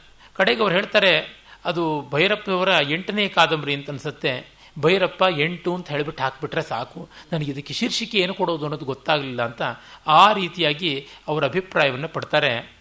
ಅಷ್ಟರ ಮಟ್ಟಿಗೆ ಅವರಿಗೆ ಆ ಒಂದು ಶೀರ್ಷಿಕೆ ಕೊಡೋಕ್ಕಾಗದಷ್ಟು ಸಂಕೀರ್ಣತೆ ಎನಿಸಿಬಿಡ್ತು ಕೃತಿ. ಹಾಗಾಗಿ ಏನೋ ಒಂದು ಮನೆ ಮುರಿದಿದ್ದು ಅಂತ ಅನ್ನೋದು ದೃಷ್ಟಿಯಿಂದ ಗೃಹಭಂಗ ಅಂತ ಕೊಟ್ಟರು ಅಂತ. ಹೇಳಬಹುದು ಅದಕ್ಕೂ ಬೇಕಾದಷ್ಟು ಧ್ವನಿ ಇದೆ ಅಂತ ಆ ವಿಷಯ ಬಂದಾಗ ನಾನು ತೋರ್ಪಡಿಸಬಲ್ಲೆ. ಆ, ಅದು ಹಾಗಿರಲಿ. ಅರೆ ಗ್ರಹಣ ಅನ್ನೋದೊಳಗೆ ಇನ್ನು ಹೆಚ್ಚಿನ ಸಂಕೀರ್ಣತೆ ಇದೆ. ಗ್ರಹಣ ಅಂದರೆ ಹಿಡ್ಕೊಳ್ತಕ್ಕಂಥದ್ದು ಅಂತ ನಮಗೆ ಗೊತ್ತೇ ಇದೆ. ಕಾದಂಬರಿ ಆರಂಭವಾಗೋದು ಹಾಗೆ ಸೂರ್ಯಗ್ರಹಣದಿಂದ. ಆಕಾಶದಲ್ಲಿ ಸೂರ್ಯಗ್ರಹಣ. ಜನಗಳಿಗೆ ಹಾಗೆ ಭಾವಗ್ರಹಣ, ಭಕ್ತಿಗ್ರಹಣ, ಬುದ್ಧಿಗ್ರಹಣ ಹೀಗೇನೇನೋ ಗ್ರಹಣಗಳಾಗುತ್ತವೆ ಸನ್ಯಾಸಿಗೆ ಕಾಮದ ಗ್ರಹಣ ಆಗಿದೆ ಅಂತ ಲೋಕ ಭಾವಿಸುತ್ತೆ ಸನ್ಯಾಸಿ ಈ ಲೋಕಕ್ಕೆ ಭಕ್ತಿ, ಮಠ ಅನ್ನುವ ಗ್ರಹಣ ಆಗಿದೆ ಅಂತ ಹೇಳಿಬಿಟ್ಟು. ಮತ್ತೆ ಸನ್ಯಾಸಿಯನ್ನು ಮದುವೆ ಮಾಡಿಕೊಳ್ಳೋಕ್ಕೆ ಬಂದಂತಹ ಒಬ್ಬ ವಧು ಯಾವಳಿದ್ದಾಳೆ? ಡಾಕ್ಟರ್ ಸರೋಜ ಅಂತ. ಅವಳಿಗೆ ಸನ್ಯಾಸಿಯ ಒಂದು ಬದುಕು ತುಂಬ ಆಕರ್ಷಕವಾಗಿ ತೋರಿ. ಮತ್ತೆ ಸನ್ಯಾಸಿಯ ಜೊತೆಗೆ ಹೋಗುವುದಕ್ಕೆ ಕಾಲೇಳದೆ ಇರತಕ್ಕಂಥ ಪರಿಸ್ಥಿತಿ ಬಂದಾಗ ಅವಳ ಬುದ್ಧಿಗೆ ಬಂದಂಥ ಒಂದು ದೌರ್ಬಲ್ಯದ ಗ್ರಹಣ. ಆಮೇಲೆ ಅಲ್ಲಿ ಪ್ರಿನ್ಸಿಪಾಲರು ಬರ್ತಾರೆ. ಹೆಸರೇ ಬರೋದಿಲ್ಲ ಅವರಿಗೆ. ಪ್ರಿನ್ಸಿಪಾಲ್ ಅಂತಲೇ ಆಗುತ್ತೆ. ಅವರಿಗೆ ಮೊದಲು ಬ್ರಹ್ಮಚರ್ಯ ಇತ್ಯಾದಿಗಳ ವ್ರತದ ಗ್ರಹಣ ಇದ್ದದ್ದು. ಆಮೇಲೆ ಅದು ಬಿಟ್ಟು ಹೋದರೂ ಕೂಡ ದ್ವಂದ್ವಗಳು, ತಾಕಲಾಟಗಳದು ಅದರ ಗ್ರಹಣ. ಅದಕ್ಕೆಲ್ಲ ದಾನ ಧರ್ಮ ಮಾಡೋದಕ್ಕೆ ಬಂದಂಥ ಊರಿನ ಹಿರಿಯ ಗೌಡ, ಅವರಿಗೆ ಈ ಮಠ, ಮಠದ ಪರಂಪರೆ, ಕನಸು, ಐದು ತಲೆಮಾರಾದ ಮೇಲಿಂದ ಈ ಮಠಕ್ಕೆ ಉದ್ಧಾರಕರಾದಂಥ ಒಬ್ಬ ಸನ್ಯಾಸಿ ಬರ್ತಾರೆ. ತಮ್ಮ ತಲೆಮಾರಿಗಿಂತ ಹಿಂದೆ ಐದು ತಲೆಮಾರು ಮುಂಚೆ ಸನ್ಯಾಸಿಗಳು ಪೀಠ ಬಿಟ್ಟು ಹೋಗಿದ್ರು. ನಮ್ಮ ವಂಶದಲ್ಲಿ ಅದೊಂದು ಪದ್ಧತಿಯಾಗಿ ಬೆಳೆದು ಬಂದಿದೆ. ಸನ್ಯಾಸಿಯನ್ನು ತಂದು ಕೂಡಿಸಬೇಕು ಅನ್ನುವಂಥದ್ದು. ಈ ರೀತಿಯಾದಂಥ ಒಂದು ಶ್ರದ್ಧಾಗ್ರಹಣ. ಹೀಗೆ ಅನೇಕ ರೀತಿಯ ಗ್ರಹಣ. ಆಮೇಲೆ ಅದೆಲ್ಲ ಮುಕ್ತವಾಗುವಂಥದ್ದು ಒಂದು ಸೂಚನೆ ಬರುತ್ತೆ. ಆಮೇಲೆ ಆ ಪ್ರಿನ್ಸಿಪಾಲ್ರ ಹೆಂಡತಿ ಲಲಿತಾ, ಡಬಲ್ ಗ್ರಾಜ್ಯುಯೇಟ್ ಅಂತ ಬರುತ್ತೆ. ಎಲ್ಲ ಬಹಳ ಮಾರ್ಮಿಕವಾದ ವ್ಯಂಗ್ಯಗಳಲ್ಲಿ ಉಂಟು. ಅವಳಿಗೆ ತಾನು ಗರ್ಭಿಣಿಯಾಗಿದ್ದೀನೆನ್ನೋ ಭ್ರಮೆಯ ಗ್ರಹಣ. ಅದು ಬಹಳ ವಿಚಿತ್ರವಾದಂಥ ಒಂದು ಸಂಗತಿ. ಅದು ಎಲ್ಲಿಗೂ ಒಂದು ವೈದ್ಯಕೀಯವಾದ ಅನಾಮಲಿ ಅಂತ ಹೇಳ್ಬಿಟ್ಟು ಅನ್ನಬಹುದು. ಹಾಗೆ ಆ ರೀತಿಯಾದ ಒಂದು ವಿಶೇಷ. ಅಂತಂದರೆ ಮಗು ಹುಟ್ಟಿದೆ ಅಂತ ಅಂದುಕೊಳ್ತಾಳೆ ಸೂಡೋ ಸುಯಿಸಿಸ್ ಅಂತನ್ನುವಂಥ ಒಂದು ಸಂದರ್ಭ. ಮಗು ತನ್ನಲ್ಲಿ ಬೆಳೀತಾ ಇದೆ ಅಂತ, ಆ ಕಲ್ಪನೆ ಮಗು ಬೇಕು ಅನ್ನುವಂಥ ತೀವ್ರವಾದ ಬಯಕೆಯಿಂದ ಯಾವ ಗರ್ಭಿಣಿಯರಿಗೆಲ್ಲ ಏನು ಅವಸ್ಥೆ ದೈಹಿಕವಾಗಿ ಮಾನಸಿಕವಾಗಿ ಬರುತ್ತೆ ಅಷ್ಟು ಆಗಿಬಿಟ್ಟಿದೆ.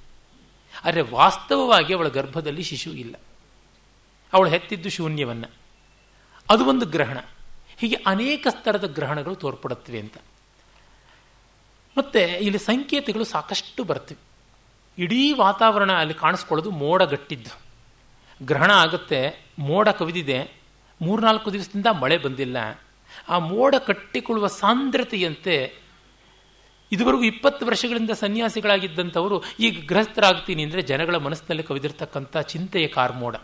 ಶಾಸ್ತ್ರಗಳಿಗೆ ಮಠ, ಮರ್ಯಾದೆ, ಶಾಸ್ತ್ರ, ಸಂಪ್ರದಾಯ, ಕನಿಷ್ಠಾಶ್ರಮದಿಂದ ಜ್ಯೇಷ್ಠಾಶ್ರಮಕ್ಕೆ ಹೋಗಬೇಕು, ಪ್ರಮೋಷನ್ ಹೊರತುನುವೆ ಡಿಮೋಷನ್ ಅನ್ನೋದು ಇಲ್ಲ. ಇದು ಹೇಗೆ ಅಂತಕ್ಕಂಥ ಒಂದು ಮೋಡಗಳು. ಮತ್ತು ಪ್ರಿನ್ಸಿಪಾಲ್ರಿಗೂ ಅಷ್ಟೇ ನಾವೇನೋ ಬ್ರಹ್ಮಚಾರಿ ಆಶ್ರಮದಲ್ಲಿದ್ದಿದ್ದು ಮುಂದೆ ಗೃಹಸ್ಥಾಶ್ರಮಕ್ಕೆ ಹೋದ್ವಿ, ಈಗ ಸನ್ಯಾಸಿಗಳು ವಾಪಸ್ ಬರೋದು ಹೇಗೆ? ಅಂತಕ್ಕಂಥದ್ದು. ಅದಕ್ಕಿಂತ ಮಿಗಿಲಾಗಿ ಇವರು ವಾಪಸ್ ಬಂದುಬಿಟ್ರೆ ನಮ್ಮ ಕಾಲೇಜು ಇತ್ಯಾದಿ ಎಲ್ಲ ದೊಡ್ಡ ಸಂಸ್ಥೆಗಳು ನಡೀತಾ ಇವೆ ಈ ಸನ್ಯಾಸಿಗಳ ನಾಮಬಲದಿಂದ. ಅದರ ಗತಿ ಏನು ಅಂತಕ್ಕಂಥ ಮೋಡ ಕವಿದಿರ್ತಕ್ಕಂಥದ್ದು. ನಮ್ಮ ನಮ್ಮೂರು ಈ ಒಂದು ಹಿಮಗಿರಿ ಪೀಠ, ಹಿಮವತಿ ನದಿ ಇದು ದಕ್ಷಿಣ ಕೈಲಾಸ ಅಂತ ಪ್ರಸಿದ್ಧವಾದದ್ದು. ಇದರ ಖ್ಯಾತಿ ಏನು? ಎಂತೆಂಥ ಪ್ರಳಯ ಆಗೋಗ್ಬಿಡುತ್ತೆ ಅಂತಕ್ಕಂಥದ್ದು. ಆ ಕಾಲೇಜು, ಆ ಸಂಸ್ಥೆಗಳೆಲ್ಲದರ ಚೇರ್ಮನ್ ಒಬ್ಬರಿರ್ತಾರೆ ಚಂದ್ರಪ್ಪ, ಚಂದ್ರೇಗೌಡರು ಅಂತ. ಅವರಿಗೆ ಮುಂದಿನ ಎಲೆಕ್ಷನ್ಗೆ ಈ ಒಂದು ಖ್ಯಾತಿಯ ಮೇಲೆ ನಿಲ್ಲಬೇಕು ಅಂತಿರುತ್ತೆ. ಸ್ವಾಮಿಗಳೇ ಬಂದು ನಮ್ಮ ಬೆನ್ನೆಲುಬಾಗಿ ನಿಂತಿದ್ದಾರೆ ಅಂದರೆ ಬರುತ್ತೆ. ಈಗ ಅದಕ್ಕೆ ಗತಿ ಏನಾಗುತ್ತೆ ಅಂತ ಆ ಚಿಂತೆಯ ಮೋಡಗಳು ಕವಿದಿರ್ತಕ್ಕಂಥದ್ದು. ಸ್ವಾಮಿಗಳಿಗೆ ಈ ಜನಕ್ಕೆ ಎಷ್ಟು ಮೋಡ ಕವಿದಿದೆ. ಸಮಾಜ ಸೇವೆ ಮಾಡೋದಕ್ಕೆ ಮಠ ಬೇಕಾಗಿಲ್ಲ. ಈ ಥರದ ಒಂದು ಮಠ, ದೇವಸ್ಥಾನ ಅನ್ನೋ ಬೇರೆಯ ಒಂದು ಶ್ರದ್ಧೆ ಇಲ್ಲದೆ ಸೇವೆ ಮಾಡಬೇಕು, ಲೋಕಕ್ಕೆ ಉಪಕಾರ ಮಾಡಬೇಕು ಅನ್ನುವಂಥದ್ದೇ ಇಟ್ಟುಕೊಂಡು ಮಾಡಬಹುದಲ್ಲ ಅಂತ ಅವರ ಮನಸ್ಸಿನಲ್ಲಿ ಈ ಹೊಯ್ದಾಟಗಳ ಮೋಡಗಳು. ಸರೋಜಾಗಿ ಸ್ವಾಮಿಗಳು ಸಹಕಾರಿಗಳಾಗಿರ್ತಾರೆ, ಒಳ್ಳೆಯವರು, ಸಜ್ಜನರು. ಅವ್ರ ಜೊತೆಗೆ ನಿಲ್ಲಬೇಕು ಇಂಥ ಸೆಂಟಿಮೆಂಟ್ಸಲ್ಲಿ ಯಾವ ಅರ್ಥ ಕಾಣೋದಿಲ್ಲ ಅಂತ ಆ ರೀತಿಯಾದಂಥ ವಿಚಾರವಾದದ್ದು ಮೋಡ. ಹೀಗೆ ಬಗೆ ಬಗೆಯ ಮೋಡಗಳು. ಕಡೆಗೆಲ್ಲವೂ ಕರಗುತ್ತವೆ ಮಳೆಯಾಗಿ ಇಳಿದು ಬರುತ್ತವೆ.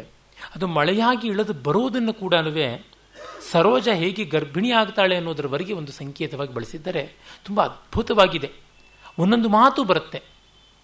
ಸ್ವಾಮಿಗಳು ಇವಳ ಕೈ ಹಿಡುತ್ತಾರೆ, ನಿಷೇಕವೂ ಆಯಿತು ಅಂದು ಬಿಡ್ತಾರೆ ಲೋಕಕ್ಕೆ. ಅವರು ಒಂದು ಗುಡಿಸಲಿನಲ್ಲಿರ್ತಾರೆ. ಆ ಗುಡಿಸಲಿನ ಒಳಕ್ಕೆ ಮಳೆ ಸೋರುತ್ತೆ.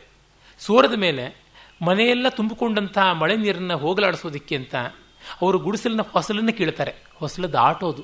ಥ್ರೆಶೋಲ್ಡ್ ಅಂತೀವಲ್ಲ ಒಂದು ಅಡ್ಡಿ. ಅದನ್ನು ಕಿತ್ತಿ ಎಸೀತಕ್ಕಂಥದ್ದು ಗೋಡೆ ಗೋಡೆನೇ ಜರಿದು ಬೀಳ್ತಕ್ಕಂಥದ್ದು. ಮಠ ಅನ್ನುವ ಸಂಸ್ಥೆನೇ ಜರಿದು ಬೀಳುವಂಥ ಸಂಕೇತ. ಮತ್ತೆ ಇವಳ ಗಡಿಯಾರದೊಳಗೆ ನೀರು ಹೋಗಿ ಗಡಿಯಾರ ನಿಂತು ಹೋಗುತ್ತೆ. ಕಾಲ ನಿಂತು ಹೋಯಿತು. ಸನ್ಯಾಸಿಗಳ ಜೊತೆ ಇದ್ದಾಗ ಕಾಲ ಸ್ತಬ್ಧವಾಗಿ ಬಿಡ್ತು ಅನ್ನುವಂಥದ್ದು. ಹೀಗೆ ಅನೇಕ ಅರ್ಥಗಳನ್ನು ಅಲ್ಲಿ ತಂದು ತೋರಿಸುತ್ತೆ. ಮತ್ತು ಸನ್ಯಾಸಿಗಳಿಗೆ ತಾನು ಗೃಹಸ್ಥಾಶ್ರಮಿ ಆದರೆ ಏನು ಹೆಸರಿಟ್ಕೊಳ್ಳೋದು ಅಂತ ಸ್ವಾಮಿಗಳು ಅಂತ ಕರಿತಿರ್ತಾರೆ. ಅವರಿಗೆ ಏನು ಹೆಸರಿರೋದಿಲ್ಲ, ಗೊತ್ತಿರೋಲ್ಲ. ಎಲ್ಲರೂ ಸ್ವಾಮಿಗಳು ಅಂತ ಇರ್ತಾರೆ. ಅವ್ರ ಪೂರ್ವಾಶ್ರಮದ ಹೆಸರು ಬರೋದಿಲ್ಲ. ಏನು ಹೆಸರು ಅನ್ನೋ ಚಿಂತೆ? ಹೆಸರು ಬೇಕೇ? ಐಡೆಂಟಿಟಿ ಅನ್ನೋದು ಬೇಕಲ್ವ? ಹೆಸರಿಂದ ಏನೂ ಇಲ್ಲ. ಹೆಸರಲ್ಲಿ ಏನಿದೆ? ಆದರೆ ಹೆಸರು ಬೇಕು. ನೋಡಿ, ಸನ್ಯಾಸಿಗಳಿಗೆ ಸೇವೆ ಇತ್ಯಾದಿಗಳಿಗೆಲ್ಲ ಮಠ ಅನ್ನೋ ಹೆಸರು ಯಾಕೆ ಎಂದವರು, ತನಗೊಂದು ಹೆಸರು ಬೇಕು ಅಂತನ್ನುವುದು ತೋರಿದಾಗ ಇದು ಯಾತಕ್ಕೆ ಬೇಕು ಅಂತನ್ನೋ ಪ್ರಶ್ನೆಗೆ ಉತ್ತರ ಬಂತಲ್ವ? ಅದಾಗೋದಿಲ್ಲ. ಅಂದರೆ ಸನ್ಯಾಸಿಗಳು ಇಲ್ಲಿ ಸಂಪೂರ್ಣ ಜ್ಞಾನಿಗಳಾಗಿಲ್ಲ. ಅಂದರೆ ಸೇವೆ ಮಾಡೋದಕ್ಕೆ ಮಠ ಯಾಕೆ ಬೇಕು? ದೇವಸ್ಥಾನ ಯಾಕೆ ಬೇಕು? ಜನಕ್ಕೆ ಬೇಕು. ಅಲ್ಲಿ ಶಾಸ್ತ್ರಿಗಳು ಹೇಳ್ತಾರೆ, ನೀವು ನಚ್ಚಿ ಬಿಡಿ, ಅದಕ್ಕೆ ಬೇಕಾಗುತ್ತಲ್ವ ವ್ಯವಸ್ಥೆ? ಪ್ರಿನ್ಸಿಪಾಲ್ರು ಹೇಳ್ತಾರೆ ಆದರೆ ಅವರು ಪ್ರಬುದ್ಧರಾಗಿ ಜ್ಞಾನಿಗಳ ಮಟ್ಟಕ್ಕೆ ಬಂದು ಹೇಳ್ತಾ ಇಲ್ಲ. ಯಾವುದೊಂದು ವ್ಯಾವಹಾರಿಕವಾದ ಅನಿವಾರ್ಯತೆಗೆ ಹೇಳ್ತಾ ಇದ್ದಾರೆ ಅಲ್ಲಿ ಸ್ವಾರ್ಥದ ಒಂದು ಎಳೆ ಇದೆ. ನಿಸ್ವಾರ್ಥಿಯಾದವನು ಆ ಮಟ್ಟಕ್ಕೆ ಯೋಚನೆ ಮಾಡಿ ಹೇಳಿದಾಗ ಅದೊಂದು ಬೆಲೆ. ಸ್ವಾಮಿಗಳು ನಿಸ್ವಾರ್ಥಿಗಳಾದರೂ ಜ್ಞಾನಿಗಳಾಗಿಲ್ಲ. ಅದು ಬಂದಿರತಕ್ಕಂಥ ಒಂದು ಸಮಸ್ಯೆ. ಅವ್ರ ಹೆಸರಿಗೆ ಒದ್ದಾಡಿದ್ದಾರೆ. ಕಡೆಗೂ ಅವರಿಗೆ ಒಂದು ಹೆಸರು ಸಿಕ್ಕಿದೆ. ಕೊನೆಯಲ್ಲಿ ಗೊತ್ತಾಗುತ್ತೆ ಭಾಸ್ಕರ ಮೂರ್ತಿ ಅಂತ ಕೊನೆ ಕೊನೆ ಪುಟಗಳಲ್ಲಿ. ಗ್ರಹಣವಾಗೋದು ಭಾಸ್ಕರ್ನಿಗೆ. ಅರೆ ಭಾಸ್ಕರ್ನಿಗೆ ಅಲ್ಲ ಗ್ರಹಣ. ನೋಡುವ ನಮಗೆ ಆಗಿರೋದು. ಸೂರ್ಯನಿಗೆ ಗ್ರಹಣ ಆಗಿಲ್ಲ. ನಾವು ನೋಡುವವರು ಗ್ರಹಣ ಅಂತೀವಿ, ಸೂರ್ಯನಿಗೆ ಉದಯಾಸ್ತ ಇಲ್ಲ ಅಂತ. ಆದರೆ ಉದಯಾಸ್ತ ಇದೆ ಅಂತ ವ್ಯವಹರಿಸ್ತೀವಿ. ನಮಗೆ ಗೊತ್ತಿದ್ರೂ ವ್ಯವಹರಿಸ್ತೀವಿ. ಉಪಾಧಿ ರೂಪದಿಂದ ವ್ಯವಹರಿಸ್ತೀವಿ. ಅದ್ಭುತವಾದ ವೇದಾಂತ ಸ್ವಾರಸ್ಯವನ್ನು ಇಲ್ಲಿಟ್ಟಿದ್ದಾರೆ. ಅದ್ವೈತ ವೇದಾಂತದಲ್ಲಿ ಇವೆಲ್ಲ ತುಂಬ ಸಲೀಸಾಗಿ ಬರ್ತಾ ಇರತಕ್ಕಂಥ ದೃಷ್ಟಾಂತಗಳು.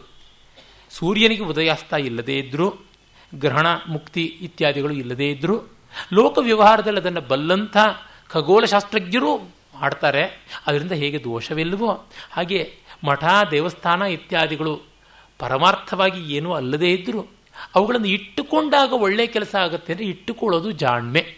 ಇಟ್ಟುಕೊಳ್ಳೋದು ಉಪಾದೇಯ, ಯುಕ್ತಿಯುಕ್ತ, ವಿವೇಕ ಅನ್ನುವುದಕ್ಕೆ ಬರುತ್ತೆ. ವಿವೇಕ ಅನ್ನೋದು ಪರಮಾರ್ಥವಾದ ಅಂಶ ಅಲ್ಲ. ವಿವೇಕ ವ್ಯಾವಹಾರಿಕವಾದ ಅಂಶ. ಔಚಿತ್ಯ ಅನ್ನೋದು ಕಲೆಯಲ್ಲಿ ಬಹಳ ಮುಖ್ಯ. ಆದರೆ ಔಚಿತ್ಯ ಅನ್ನೋದು ಪರಮಾರ್ಥವಲ್ಲ. ರಸ ಪರಮಾರ್ಥ. ಔಚಿತ್ಯ is a relative term while rasa is an absolute term ಹಾಗೆ ಬ್ರಹ್ಮಾನಂದ ಅನ್ನೋದು ಅಥವಾ ಮೋಕ್ಷ, ಜೀವನ್ಮುಕ್ತಿ ಅನ್ನೋದು ಪಾರಮಾರ್ಥಿಕವಾಗಿ ಅಬ್ಸಲ್ಯೂಟ್ ಟರ್ಮ್ ಆದರೂ, ಈ ನಿತ್ಯಾನಿತ್ಯ ವಿವೇಕ ಮೊದಲಾದಂಥ ವಿವೇಕ ಅಂತ ಏನಿದೆ, ಅದೆಲ್ಲ ಸಾಪೇಕ್ಷವಾದದ್ದು. ಆದರೆ ಸಾಪೇಕ್ಷದಿಂದಲೇ ನಿರಪೇಕ್ಷೆಯನ್ನು ಸಾಧಿಸಬೇಕಾಗುತ್ತೆ. ಅಧ್ಯಾರೋಪಾಪವಾದಾಭ್ಯಾಮ್ ನಿಷ್ಪ್ರಪಂಚಂ ಪ್ರಪಂಚತೆ ಅಂತ ಇರ್ತಕ್ಕಂಥದ್ದು ಒಂದನ್ನು ಸೂಪರ್ ಇಂಪೋಸ್ ಮಾಡ್ತೀವಿ, ಆಮೇಲೆ ಮೆಚ್ಯೂರಿಟಿ ಬಂದಮೇಲೆ ಅದನ್ನು ನೆಗೆಟ್ ಮಾಡ್ತೀವಿ, ನಿರಾಕರಿಸ್ತೀವಿ. ಅದು ಹಾಗೆ ಮಾಡದೆ ಆಗುವಂಥದ್ದಲ್ಲ. ಆದರೆ ಅದನ್ನು ಯಾವ ಸ್ತರದಲ್ಲಿ ಯಾರು ಮಾಡಬೇಕು? ಮಂದ, ಮಧ್ಯಮ, ಉತ್ತಮ ಅಂತ ಅಧಿಕಾರಿಗಳು ಉಂಟು. ಮಂದಾಧಿಕಾರಿಗಳಿಗೆ, ಉತ್ತಮಾಧಿಕಾರಿಗಳಿಗೆ ಸಲ್ಲಬೇಕಾದ ಉಪದೇಶವನ್ನು ಮಾಡಿದರೆ ಮಂದಾಧಿಕಾರಿಗಳಿಗೆ ಬುದ್ಧಿ ಕೆಡೋದು. ಒಳ್ಳೆಯವರು ಅಂತ ಮಾತ್ರಕ್ಕೆ ಅವರು ವಿಚಾರದಲ್ಲಿ ದಾರ್ಢ್ಯವುಳ್ಳವರು ಅಂತ ಅರ್ಥವಲ್ಲ. ಇದು ನಾವು ಗಮನಿಸಬೇಕು. ಪಾಪ ಅಲ್ಲಿದ್ದ ಊರ ಗೌಡರು, ಯಜಮಾನರು ಒಳ್ಳೆಯವರು. ಅರೆ, ಸನ್ಯಾಸಿಗಳು ಮದುವೆ ಆಗ್ತಾರೆ ಅಂತ ಗೊತ್ತಾದರೆ ಅವರಿಗೆ ಸ್ಟ್ರೋಕ್ ಹೊಡೆಯೋದೊಂದು ಬಾಕಿ ಹಾಗಾಗ್ಬಿಡುತ್ತೆ. ಅದು ನಾವು ಗಮನಿಸಬೇಕಾದಂಥದ್ದು. ಮತ್ತೆ ಈ ಸ್ವಾಮಿಗಳು ಹೋದರು ಅಂತಂದರೆ, ಆ ಸ್ವಾಮಿಗಳ ಜಾಗದಲ್ಲಿ ಮತ್ತೊಬ್ಬ ಸ್ವಾಮಿಗಳನ್ನು ಸ್ವಾಮಿಗಳಂತಂದು ಕೂಡಿಸುವಂಥದ್ದು ನಡೆಯುತ್ತೆ.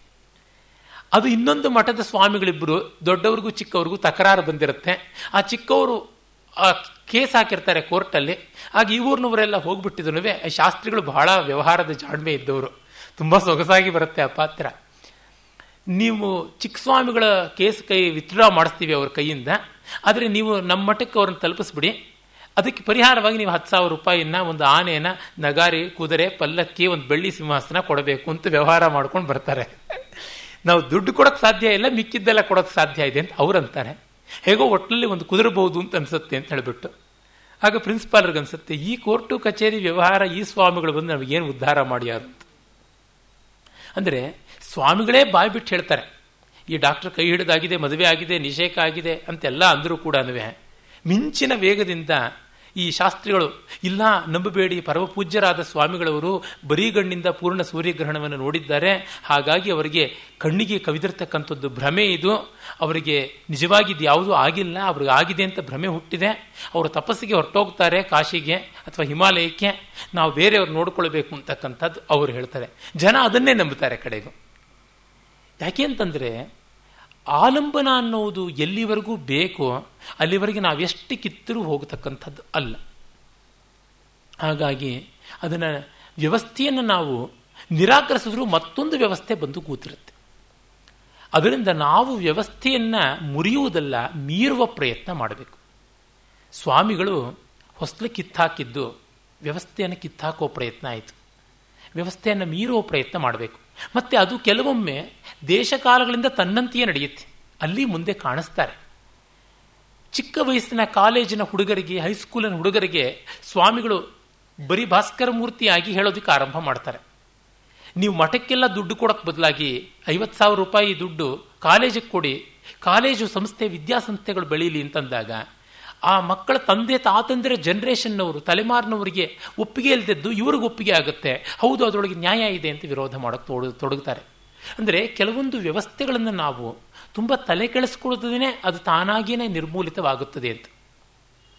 The issues may not be issues they are no more issues ನೋವು ಅಂತ. ನಿಜ ಕೆಲವರು ಒದ್ದಾಡಬೇಕು, ಕಷ್ಟಪಡಬೇಕು, ಹಾಗೆ ಮಾಡದೆ ಆಗೋಲ್ಲ.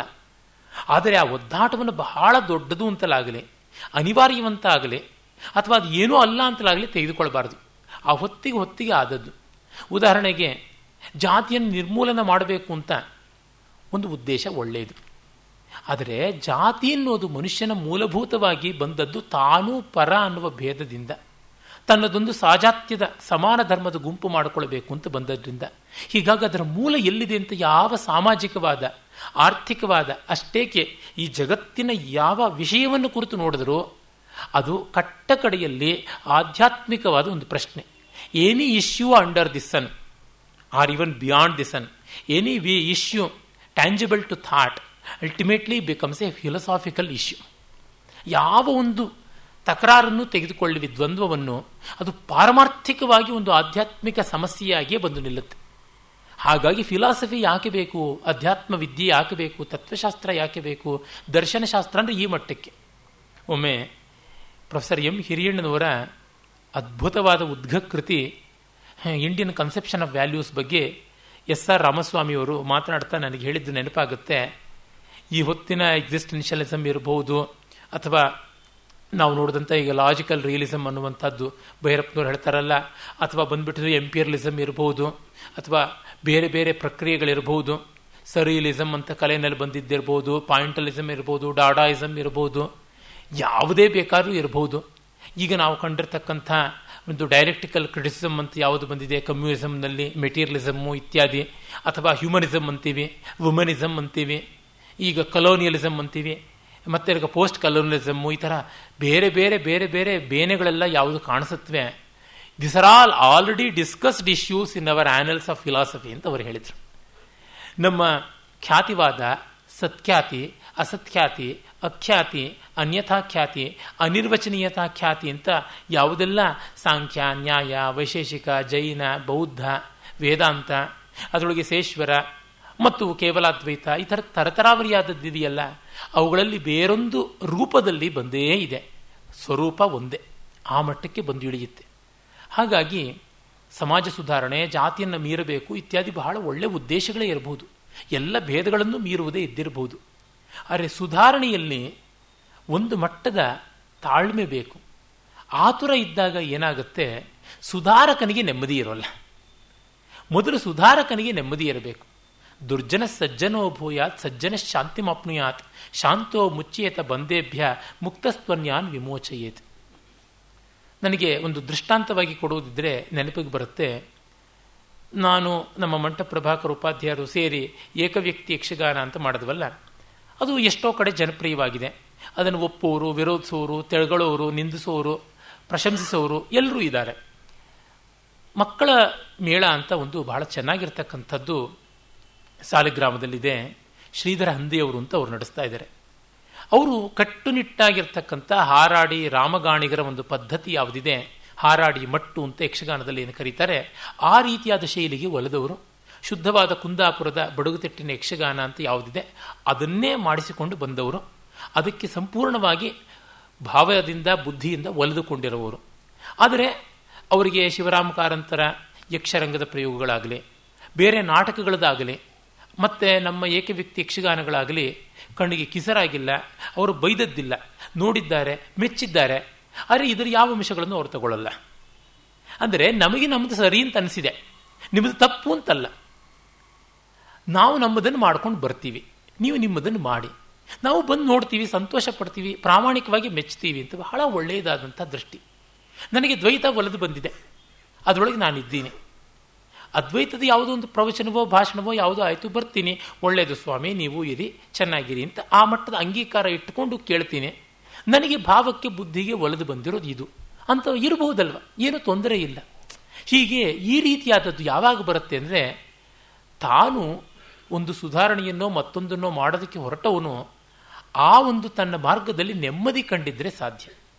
ಸುಧಾರಣೆ ಅಜಿಟೇಟೆಡ್ ಮೈಂಡ್ ಅಂತೀವಲ್ಲ ಉದ್ವಸ್ತವಾದಂಥ ಸೋದ್ವಿಗ್ನವಾದ ಮನಸ್ಸಿನಿಂದ ಸುಧಾರಣೆ ಬಂದಾಗ, ಅವನಂತೂ ಸುಧಾರಿತನಾಗೋಲ್ಲ. ಅವನ ಸುಧಾರಣೆ ಲೋಕಕ್ಕೆ ಪ್ರಯೋಜನ ಕೊಡುತ್ತೋ ಇಲ್ವೋ ಗೊತ್ತಿಲ್ಲ. ಈ ಆಂಗ್ರಿ ಯಂಗ್ ಮ್ಯಾನ್ಗಳು ಆಂಗ್ರಿ ಮಿಡ್ಲೇಜ್ಡ್ ಮ್ಯಾನ್ಗಳು ಆಂಗ್ರಿ ಓಲ್ಡ್ ಮ್ಯಾನ್ಗಳಿಂದ ಅವರಂತೂ ನೆಮ್ಮದಿಯಲ್ಲಿರೋಲ್ಲ. ಹಾಗಾಗಿ ಆ ಸುಧಾರಣೆಗಳು ಎಷ್ಟೋ ಬಾರಿ ಲೋಕಕ್ಕೆ ಪ್ರಕೋಪವನ್ನೇ ಉಂಟು ಮಾಡುತ್ತೆ ಅನ್ನೋದ್ರೊಳಗೆ ಸಂದೇಹ ಕಾಣಲ್ಲ.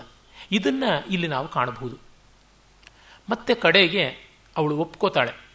ಮೊದಲು ಒಪ್ಕೊಂಡಿರೋದಿಲ್ಲ, ಸನ್ಯಾಸಿಯ ಕೈ ಹಿಡಿದಿದ್ದೀನಿ ಅಂತ ಕಡೆಗೆ ಆಗುತ್ತದೆ. ಅಂದರೆ ಅದನ್ನು ಒಪ್ಕೊಳ್ಳೋಳು ಅದು ಯಾವಾಗ? ಈ ತರುಣರ ಹತ್ತಿರ ಅವಳು ಒಪ್ಕೋತಾಳೆ. ಅಂದರೆ ಮುಂದಿನ ತಲೆಮಾರಿಗೆ, ಹಿಂದಿನ ತಲೆಮಾರಿನ ದೋಷಗಳು ಕಾಣಿಸಿ, ಮಿತಿಗಳು ಕಾಣಿಸಿ ಬೇಡ ಅನ್ನಬಹುದು. ಅವರಿಗೆ ಮತ್ತೊಂದು ಮಿತಿಗಳು ಇರಬಹುದು. ಅದು ಇಲ್ಲ ಅಂತ ಇಲ್ಲ. ಈಗ ನೋಡಿ, ಹಿಂದಿನ ಮಠಗಳಂಥ ಮಠಗಳು ನಮಗಿಂದು ಎಷ್ಟೋ ಜನಕ್ಕೆ ಬೇಕಾಗದೇ ಇರಬಹುದು.